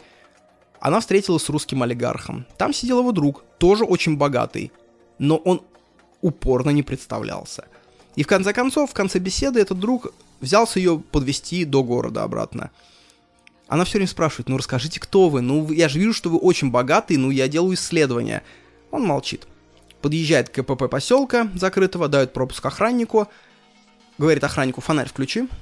Он включает фонарь, олигарх подъезжает под фонарь и дает ей пропуск. Смотри! И там, конечно, была крупная фамилия. Вот такая вот театральщина. Очень многие богатые читают лекции в университете. Это один из способов уйти от разбойников в бароны, потому что университет всегда облагораживает. И один такой профессор институтский, в кавычках, ей чеканными фразами в своем кабинете доказывал, что, знаете, теория Дарвина давно опровергнута. Большой взрыв доказан учеными, это значит, что Господь существует. Себя он считал писателем на уровне Чехова. И обязательно проследил, он очень внимательно проследил, чтобы секретарша дала его книгу исследовательнице. Деньги это кольцо власти. Конечно, они ломают самооценку пиздец. То есть, какой бы то ни был человек, миллиардерство наградит тебя манией величия, и ты дальше будешь с этим бороться, или ты не будешь с этим бороться. Но в любом случае у тебя это будет. И свободная пресса в том числе нужна для того, чтобы эти люди слишком не расслаблялись. То есть их периодически в хороший тон их полоскать. То есть даже слишком полоскать, потому что это тяжелое бремя, бремя кольца, им, им надо помочь с этим бременем. Иначе получается, ну вот, получаются кимчинины, условно, которые совсем отлетели от реальности. Она еще подметила, что многие русские плохо владеют искусством смолтолка. Богатые русские, я имею в виду. Это большая разница, это составляет большую разницу с западными миллиардерами. То есть западные миллиардеры, они обожают вести смолтолки, беседовать с разными журналистами. Русский богатый тут же стремится к сути. Он как бы говорит, знаете, у меня много денег, у меня статус, поэтому я не хочу больше поддерживать светский разговор. Я хочу беседовать только по факту, у меня мало времени. И вот эта деталь мне очень близка я в этом, мне кажется, это и есть свобода не поддерживать кучу социальных контактов, которые можно в... закрыть деньгами. Ведь м- когда ты бедный, ты должен поддерживать кучу соцконтактов на самом деле. Чтобы, когда ты богатый, ты можешь просто эти услуги купить. Тебе не нужно с человеком быть в хороших отношениях, когда у тебя есть деньги, чтобы купить его услугу. Во многих случаях это работает. Эдакая свобода быть интровертом. Вот еще интересная деталь. Помните, я рассказывал, что переход из одной страты в другую — это дуэль, и побеждает не самый достойнейший, а самый везучий во многом. Так вот, богатые русские с этим не согласны. Русские богатые верят в меритократию. Они верят в то, что наверху оказываются самые достойные. Это их общее место. Богатство досталось мне, потому что я самый достойный, я самый трудолюбивый, я самый умный. Поэтому Хорошие богатые во всем мире всегда дистанцируются от плохих богатых. Никогда богатый нормальный не будет тусить с наркодельцами, с нуворишами, с аферистами, с хайпажорами NFT, с царьками с третьего мира. Потому что их цель убедить общество гражданское, что твое богатство является заслуженным. Ты и так под прицелом всегда. Зачем ты будешь создавать какую-то неприятную ситуацию, встречаясь, даже завтракая с каким-нибудь там чуваком, который на NFT поднял миллиард долларов. Да пошел он нахер. Этот чувак завтра его поймают э, за мошенничество, его фонд обанкротится, и он будет сидеть на скамье. Зачем тебе вообще помещаться с ним на одном фото? Вот условно Билл Гейтс, посмотрите, как живет.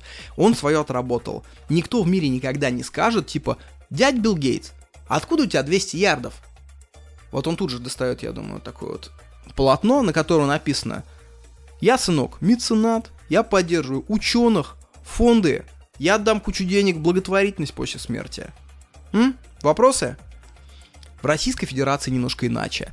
Здесь богатые не подконтрольны нации. Это не сюрприз, они подконтрольны государству. Грубо говоря, одному человеку, и вы знаете его фамилию. То есть задача любого русского олигарха, который остался в России, это показать, что он достоин иметь свои деньги и именно перед Путиным. То есть и они берут благотворительные проекты, они вкладываются в меценатство, потому что подспудно есть один человек, который может задаться вопросом, а ты, голубчик, не слишком ли богат? Еще интересно про, про женщин. Вы знаете, что брать с собой моделей, топ-моделей на рауты, это уже давно символ ну, людей не очень богатых. То есть по-настоящему богатые люди, они никогда не возьмут молодую девочку сексуальную с собой, потому что это очень сильно понижает твой статус. Потому что все понимают, что ты купил ее время. Причем время 20-летней топ-модели стоит, ну, очень дешево. По меркам долларовых миллиардеров, даже если ты дал ей там 100 тысяч долларов за раут, ну, это копейки.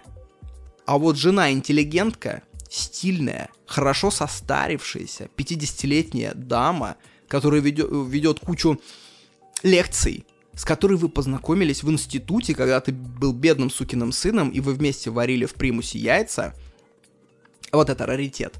Такой ты не купишь за триллионы долларов. Конечно, они все снимают шлюх, но не под камерами. И очень забавно, как нормы элит всегда считываются нижними, то есть как нижними, я имею в виду, слоями. Как себя вели олигархи в 91-м в Лондоне, так себя питерские богачи вели в 95-м. На уровень какой-нибудь Казани это пришло в 2005-м, на уровень мелкого городка в 2015-м. И какие-то только реликты из деревень остались, которые до сих пор Мерсы, Кокс, модели, золотые стразы.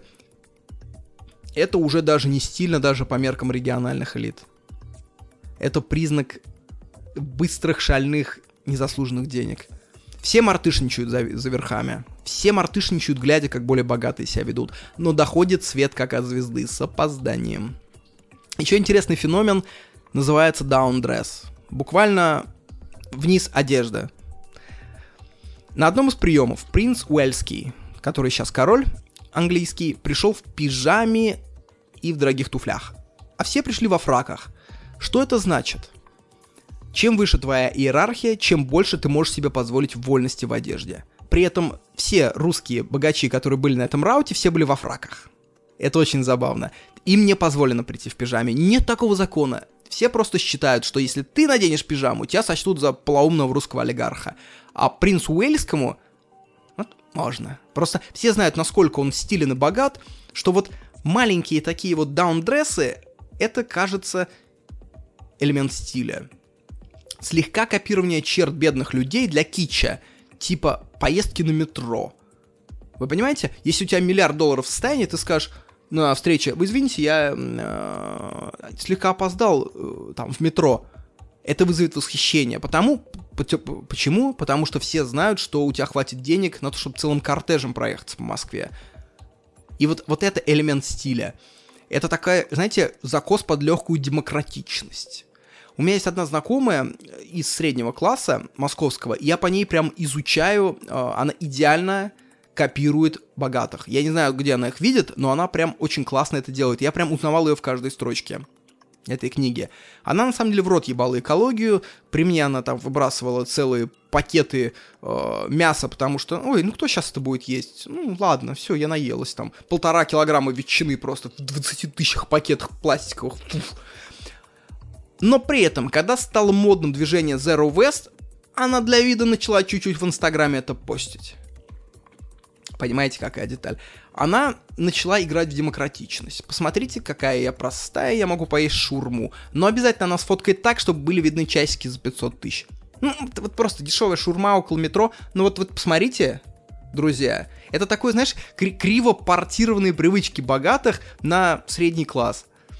Вот такая манера поведения была в ходу лондонской элиты, наверное, лет 10 назад. И теперь она докатилась до московского среднего класса. А, так что в регионах, друзья, ждите, ждите. В течение нескольких лет появятся такие люди, которые будут, ой, у нас все по-простому дома. У нас так все просто, я такая демократичная, я могу из горла выпить портвейна за 300 рублей. Но только посмотрите, суки, что у меня украшения от Cartier, бляди. Ага, все. Все сочли, все все считали, да? Жена богача ходит в скандинавском стиле. Легкие белые платья, ненавязчивый феминизм, курирует образовательные фонды, ведет лекции, экология, ба-ба-ба-ба-ба-ба-ба-ба. Но при этом она целиком содержится своим мужиком. А у мужика два завода в Саратовской области, а там работяги за 20 тысяч пашут, а отходы нахуй в реку сливают. Понимаете? Вот это оно. Это вот такое легкое мартышничество. Это попытка выстроить образ через привычки богатых. Вы посмотрите, какой я крутой. Не-не, вы посмотрите, у меня часы за 100 долларов, ребят. у меня стейн 9 миллионов долларов, а часы за 100 долларов. Видели? Все? Не, я просто положу так аккуратно, чтобы вы меня сфоткали. Не-не-не-не-не. Да ничего страшного, да? Видите, какой я скромный? Нет, вы видите, что я скромный? Вы видите, что я как все? Вы видите, что я ничем не выделяюсь? Вы видите, мать вашу, что я теперь достоин быть на вершине? Вы понимаете, какое место вы занимаете рядом с таким скромным человеком? Губы, скулы. Вы видите, какой пиздец творится с женщинами из провинции сейчас, да? Что они вообще делают со своим лицом? Как будто взорвался где-то километров за 300 ядерный реактор, и их радиацией профанило насквозь. Это откуда? Раньше пластика была для очень богатых. Посмотрите там а, Вик... Викторию Бекхэм, посмотрите Пэрис Хилтон в начале нулевых. Они себя немножко правили, а сейчас технологии докатились до обывателей и пошла плясать Рязань. Кабанчики региональные своим бабам в Нарьян-Маре. В Рыбинском районе у него шиномонтажка 300 тысяч в месяц дохода. Гелик, золотая цепь, жене сиськи. Чтоб сидел на переднем сиденье в полушубке, хлопала глазами под Шафутинского и губами камлала. Настоящие богатые таким уже давно не занимаются. Со времен Пэрис Хилтон. Э, кстати, посмотрите, как она сейчас ходит. Она еще станет главой СМИ. Вы, вот я вам уверяю, она вам еще рассказывать будет, как этично жить. Все мартышничают. Короче, что я тут выебываюсь? Мартышничают все. Этого стесняться не надо. Но кто-то берет по верхам, а кто-то копает на штык лопаты. Если ты хорошо копаешь, ты начинаешь разбираться, например, в искусстве. Хорошо. То есть ты тоже мартышничаешь за, верхни, за верхними но ты мартышничаешь уже как-то по-богатому. А есть подвид, например, таких баб эскортных, губастых, которые придут в белом брючном костюме в какую-нибудь галерею в Уфице и попкой около картины встанут. Откуда у нее это? Потому что она подписана на инстаграм жен миллиардеров. И видит, что те постоянно трутся около картин – что они какие-то фонды содержат, в гараж какой-то ходят, как Даша Жук, Жукова. И вот баба у нее как-то в голове складывается, что вот где картины, и брючные костюмчики и э, такой ненавязчивый стиль, там обязательно богатый мужик-миллиардер. Ну вот, вот как-то вот так, вот такой вот... Мозг же так работает у людей. И удивительно, что этим самым она привлекает скорее богатых кабанчиков из провинции, а не реальных олигархов. Потому что им, вот за меня ты вчера там топил людей в, в бетоне, а сегодня ты хочешь, чтобы с тобой баба была, знаете, чтоб духовная нахуй. Чтоб вот Мане от Картье отличала. По-настоящему богатые, мне кажется, все это мартышничество считывают, и они от этого социального, социальной пляски так устают. Им хочется какое-то настоящее, знаете, чего-то настоящего, ну, типа, а, Настя Рыбка или инстасамка, понимаете? Вот инстасамка, настоящая районная баба. Им вот, вот как в 92-м, помните, гуляли в Монте-Карло, когда 300 баб нарядили в костюме конюхов и отправили голыми гулять, а потом всех перетрахали и мальчика Гарсона даже трахнули. Вот, вот, вот оно, что-то простого, знаете, такого, ненавязчивого. Они все будут про, про Достоевского, вот это все, про средневеку. Ну, это неинтересно. Слушайте, я сейчас захочу почитать про Достоевского, я встречусь с профессором русской кафедры, и мы серьезно поговорим. Ну, баба, ну не надо. Ну, лезь под стол, ну куда ты? Вот понимаете, вот оно. Обращение старик. Слышали хоть раз такое обращение? В Москве оно было очень популярно среди богатых, сейчас оно спустилось в средний класс. Меня стариком назвал, наверное, человек 10. Все москвичи, все средний класс. Скорее всего, оно взялось откуда? В лондонском высшем свете есть слово «старина», которым друг друга издревле называли выпускники какого-нибудь Итона. Понимаете? О, старина. А у них там родословная на 300 лет назад. А эти смартышничали. Я прям вижу, как русские богачи в нулевых приходят в гольф-клуб – и как родственники из деревни смотрят, как себя британская элита ведет. Как, как бы вот так скопировать это и на Москве вот этим уже и понтануться. Ну ладно. Вся русская элита склонна к биологизму. Еще что она подметила интересного. А, что помогло вам добиться успеха? Все говорят гены и трудолюбие. Гены это благодаря родителям, трудолюбие, потому что я трудолюбивый сукин сын, у нас в семье вообще это культ этого. Никто не назвал удачу. Бедные виноваты сами. Почему они бедные? Потому что, извините, они не трудолюбивые. Это общее место русских э, олигархов. Сильные наверху, все справедливо. Такой, знаете, э, mild социал-дарвинизм такой, коктейль. Но это они еще не успели смартышничать с Запада, потому что там так уже не принято говорить. Там, если олигарх скажет, что, извините, я просто много работал, поэтому я богатый, а бедняки-негры, ах, хули они негры. Там принято хвалить удачу, общество, свои привилегии. У нас это еще не дошло. Жена одного олигарха в интервью ей взахлеб рассказывала про генеалогию своего мужа, его связь с дворянством, вот старым. Вы бы, говорит, видели его прабабушку, как она держалась, у нее были такие руки. Она училась в царско-сельском, этом, она училась в Смольном. И вот эта вот русская олигархесса, она прям упивалась силой крови. И у меня появилась очень такая идея нахальная, что вы знаете, весь этот нарратив, что Европа слабая, черная, гомосексуальная, это только потому, что русская элита современная вообразила себя реставрацией настоящей монархии. С тонкими руками, силой стана, как в 18 веке. А бедные, ну, ходят в потемках, умирают от водки, вместо того, чтобы жизнь отдать за лорда. А наверху сияет пантеон, традиционные семьи, пять тысяч русских семей, белые, сильные, образованные, меценаты, без геев, пидорства, болезней, фриковства, этого преклонения перед плебсом, Новый Рим, патриция. А Европа отошла от идеалов рыцарства, благородства, силы. И вот этот нарратив, он вообще же не бедным предназначается. Это язык элит русских между собой. Они, возможно, через СМИ с друг другом переговариваются при помощи всяких концептологов, которые это тоже считывают. А мы просто, мы, ну типа, черни, мы просто зрители этого фильма, случайные, которые изобрели, стали в дверях. Это нам и не предназначается. Или вот эта э, мантра возврата в СССР, которая сейчас ходит по всей России, вот эта вот идея. Кто элита?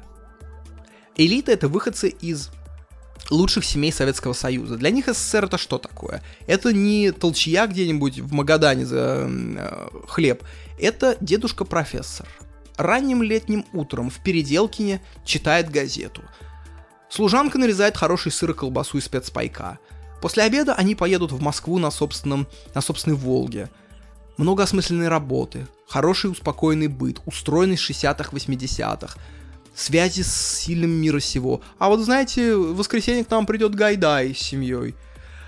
Как сказал один богач из интервью, правило жизни, говорит, у меня простое. Жить с одной женщиной, много работать, выходные проводить в музее и в театрах. Это, говорит, меня научил мой отец.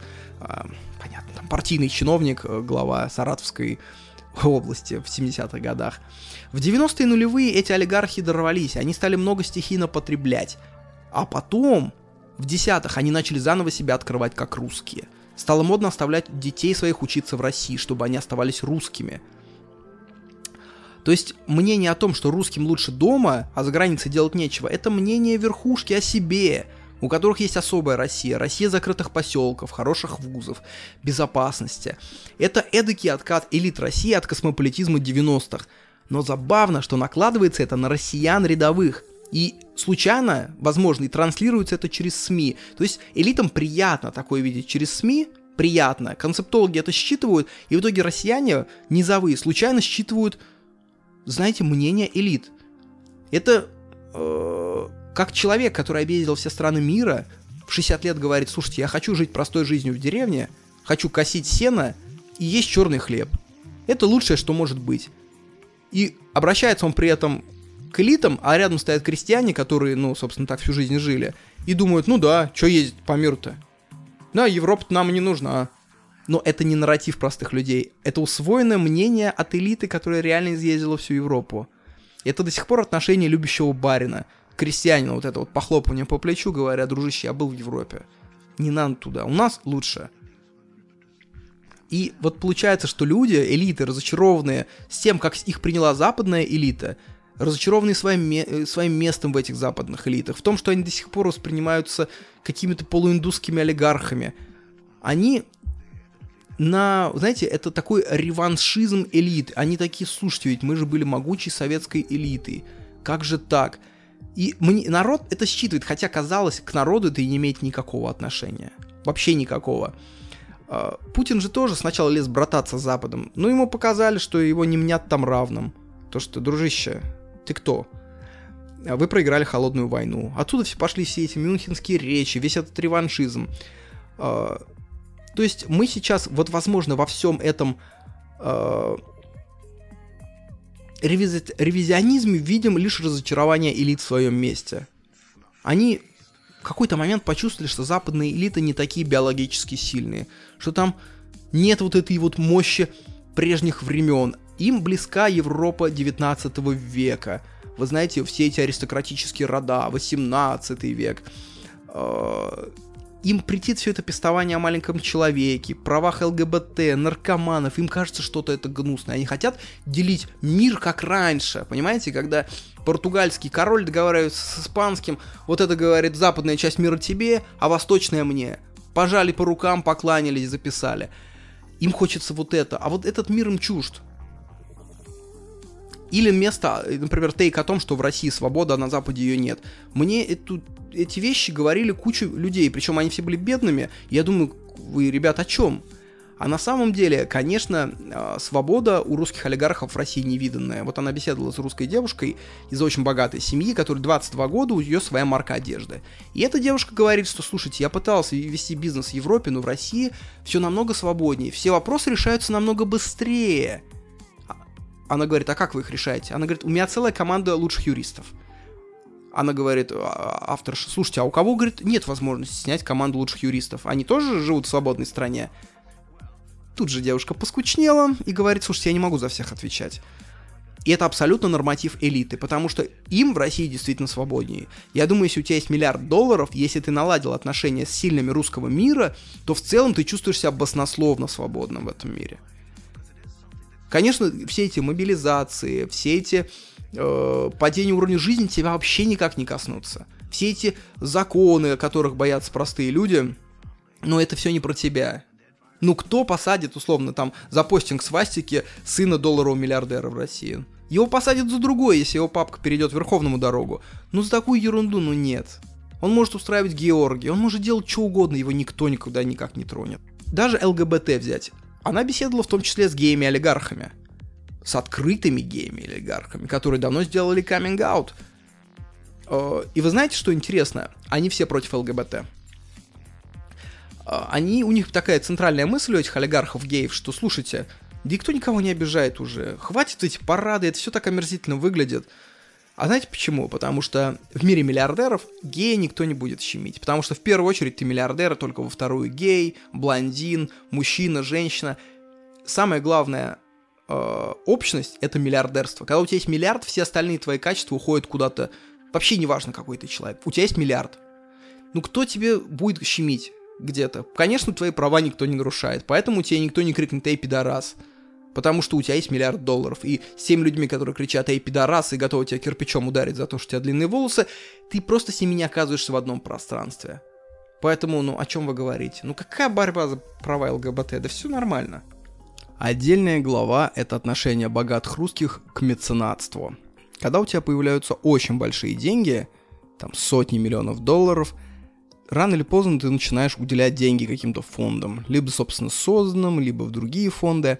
Русские богачи в этом плане немножко отличаются от европейских. Вот чем. Я думаю, вообще сейчас образуются целые образчики специального меценатского искусства. То есть художники пытаются понравиться именно богатым. Художники пытаются понравиться именно богатым. Вот смотри, когда ты создаешь искусство для всех, ты собираешь деньги, ну, например, донатами, да? Донатами собирать миллион долларов ты будешь очень долго, а какой-нибудь олигарх легко даст тебе под твою галерею миллион долларов, если ему это понравится. Художник ищет не себя, а внимание богача. Он как бы передает ему такой месседж. Эй, роскошный, не хочешь взять такого красавчика под содержание?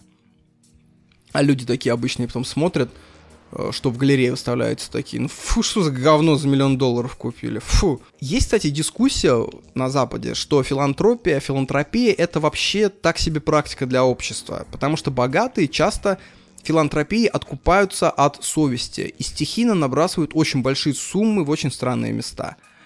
Э, потому что когда в детский дом ну, тут мы, конечно, переходим к уровню ниже, к просто богатым, потому что когда в детский дом в провинции неожиданно приходит КАМАЗ апельсинов или 10 тысяч киндеров от богатого, который ночью ворочался, все вспоминал, как курент, конкурентов э, топил в мазуте в 96-м и решил э, под утро вот так исправиться, это главная боль для детского дома. Деньги должны идти большим стабильным потоком, поэтому лучше модели, чем подписная, быть не может, когда фонды могут примерно планировать, сколько у них денег есть там на полгода вперед. Деньги должны идти не тому, кому тебе нравится, а кому нужнее. Это еще один столб. Они должны идти тому, где рубль принесет наибольшую отдачу. Все почему-то кидают деньги в детдома и больным раком. А, а надо, знаете, куда надо? По идее, если ты хочешь прям реально добра я как сделал в свое время, когда решил, куда я буду свои кутарочки кидать, э, на что я подпишусь, я открыл фонд типа там «Подари рубль» или какой-то, ничего не рекламирую, просто вот я сам купился на эту рекламу, туда пошел. Я отфильтровал по количеству донатов. Я выбрал самые четыре фондов, которые меньше всего донатят. И я понял почему. Потому что там была э, помощь бывшим заключенным, там была э, помощь старикам в творчестве, э, которые болели Паркинсоном. Вот, вот это вот все. То есть им никто не хочет донатить. Верхним там детям, раковым детям донатят прям огромные суммы. А этим не хватает денег на блокноты с ручкой и мои там 200-500 рублей там помогут очень сильно. Хотя я лично, может, и не сочувствую Нарикам и Зекам, но я понимаю, что людей надо спасать. И это правильное дело. Вот такое вот рациональное меценатство копеечное. У богатых русских, кстати, меценатство это интимная тема, что очень интересно. Как только заходил разговор о ней, они тут же уходили с этого разговора. Это считается мовитоном.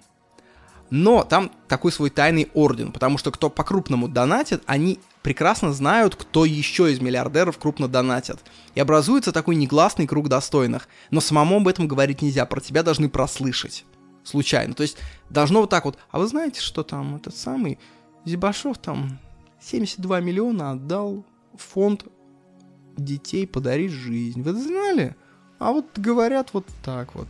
И все. И тут же Дебашов ходит, и все-таки, ой, Дебашов, не зря он все-таки забрал там э, государственную какую-нибудь компанию в 95-м. Хороший мужик.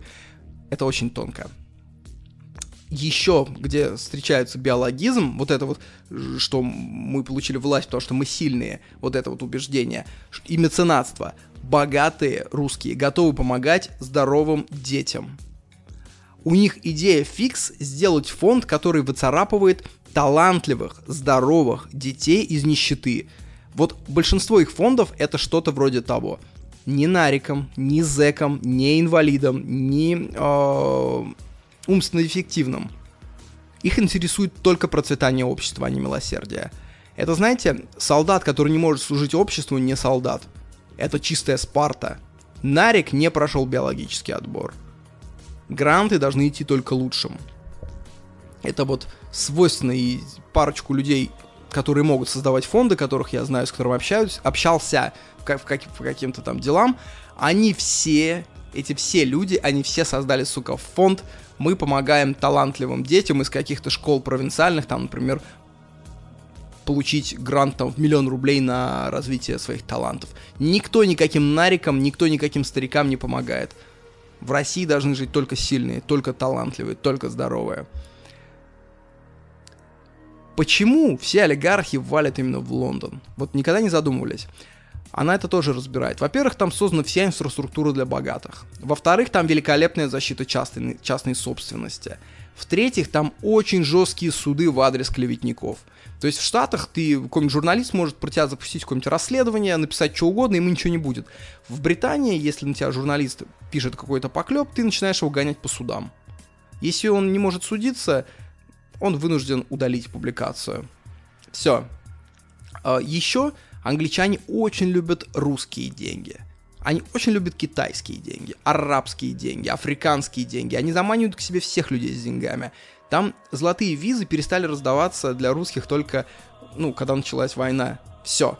То есть до этого ты там за 10 миллионов долларов мог получить какие 10, за полтора миллиона долларов мог получить э, практически ПМЖ, а там дальше гражданство. То есть для богатых людей это копейки. То есть американцы э, еще в 2012 году там заблокировали имущество друзей Путина, например. Крупные банки, британские типа Barclays, они работали с ними прямо до самых моментов войны. То есть им прекрасно вот эти русские деньги от олигархов им очень нравились. Очень сильно. А, как, так же, как они, кстати, прибалтам нравились, когда они через себя пропускали миллиарды долларов через свою систему. Они прекрасно знали, что это за деньги, куда они идут. А, то есть большие деньги э, всем нравятся. Еще забавно, что русские олигархи используют судебную систему Британии как способ решить проблемы между собой. Разумеется, когда у олигархов есть расхождение, никто из них не идет в российский суд, потому что, ну слушайте, зачем это суета? Понятно, что российский суд можно очень легко купить, и это неинтересно. Давай встретимся в британском суде. То есть брит... английская судебная система, она не подвластна ни администрации президента, она не подвластна подкупам. И олигархи так между собой, собственно, и договорились, что суд в Лондоне, он как бы встроился в российскую судебную систему. Это как бы высшая инстанция. Встретимся в Лондоне. Если уж не получилось у нас договориться полюбовно. А, Еще интересная деталь. Один забавный разговор состоялся у автора книги с одной богатой русской женщиной.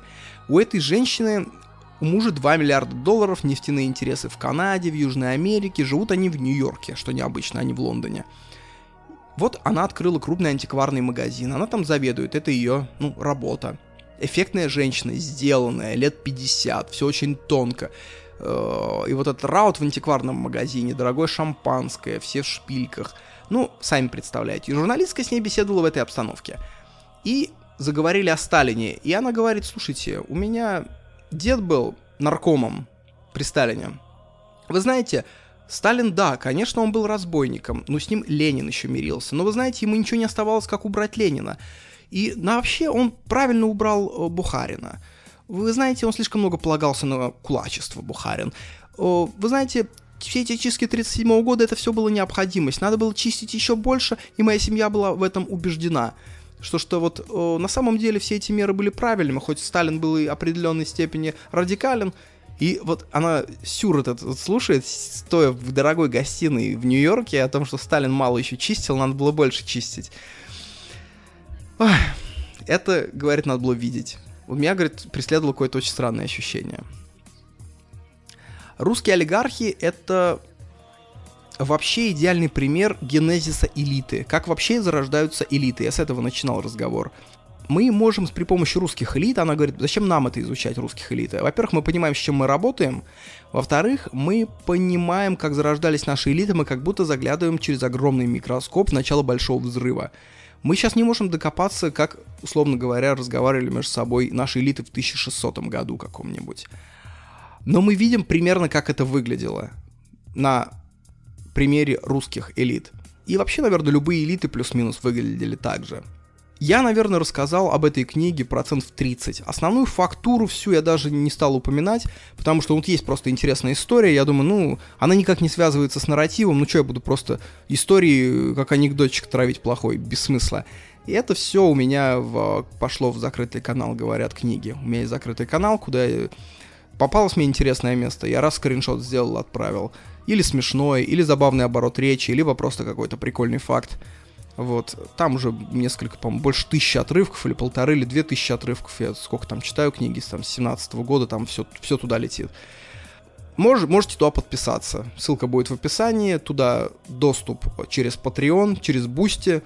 Вот, я так выстроил свою систему донатов, что это низший уровень подписки, и ты можешь подписаться на этот закрытый канал с книгами. Следующий уровень дает намного больше привилегий, вот о привилегиях, да, опять, а, ты можешь за следующий уровень доната это доступ, кроме канала с книгами, доступ в закрытый чат подписчиков, в котором там, по 370 человек уже.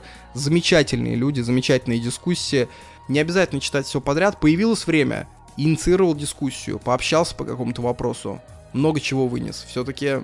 Ну и, конечно, в, по- в подарок дальше. Кому не хватило этого подкаста, еще минут на 20-25 я записал подкаст «Стружки». У меня такая практика есть, я записываю дополнительные материалы к подкасту, э, которые не вошли сюда по сценарию. Не то, что это какие-то неинтересные детали, просто, ну, не вкладывается это в сценарий. Опять-таки, я не хочу просто обрывочно стрелять э, какими-то фактами, рассуждениями, которые ни к чему дальше не приводят. Например, в этих стружках, которые выйдут завтра в закрытом чате, я просуждаю о том, почему нельзя с людей требовать, чтобы они были не лицемерными и не двуличными. И вообще, когда с тебя требуют, чтобы ты не был двуличным, это на самом деле очень наглая игра. Я про это порассуждаю. Еще мы порассуждаем на интересную тему, с чего вообще взялось в твоей голове, что Сальвадор Дали это гениально, а Каспийский груз это фуфло. Вот генезис этих убеждений мы постараемся разобрать, подключим эту книгу про богатых русских, какие-то ее моменты, и окажется, ну, для меня это лично будет сюрпризом, то, что мы в итоге накопаем. Поэтому я их просто отдельно упаковал в отдельный 20-25 минутный подкастик и закинул в этот закрытый чат, в который доступ через Patreon или Boosty. Если вы, у вас иностранная карта, через Patreon лучше. Если вы русский человек, идите через Boosty. Вот такой вот вышел этот подкаст. Наверное, многим не понравится, что я не рассказал про Анкорват, Камбодже. Ну, понятно, да, что если я ехал в Камбоджу, наверняка я ехал в Анкарват. Но я как-то не выцепил материала, который можно было бы рассказать. Монументально, очень здорово, я получил большое наслаждение, но как-то бывает, когда все хорошо и как будто и прибавить нечего. Все-таки фактуру мне дают большие города, как правило. Встретимся в конце января. Будет еще одна потрясающая книга, которую я в этот подкаст не ставил, потому что ну куда еще. Книга может быть даже местами более потрясающей, чем про богатых русских, хотя куда, казалось бы. Поэтому, друзья, не хворайте. Всем пока.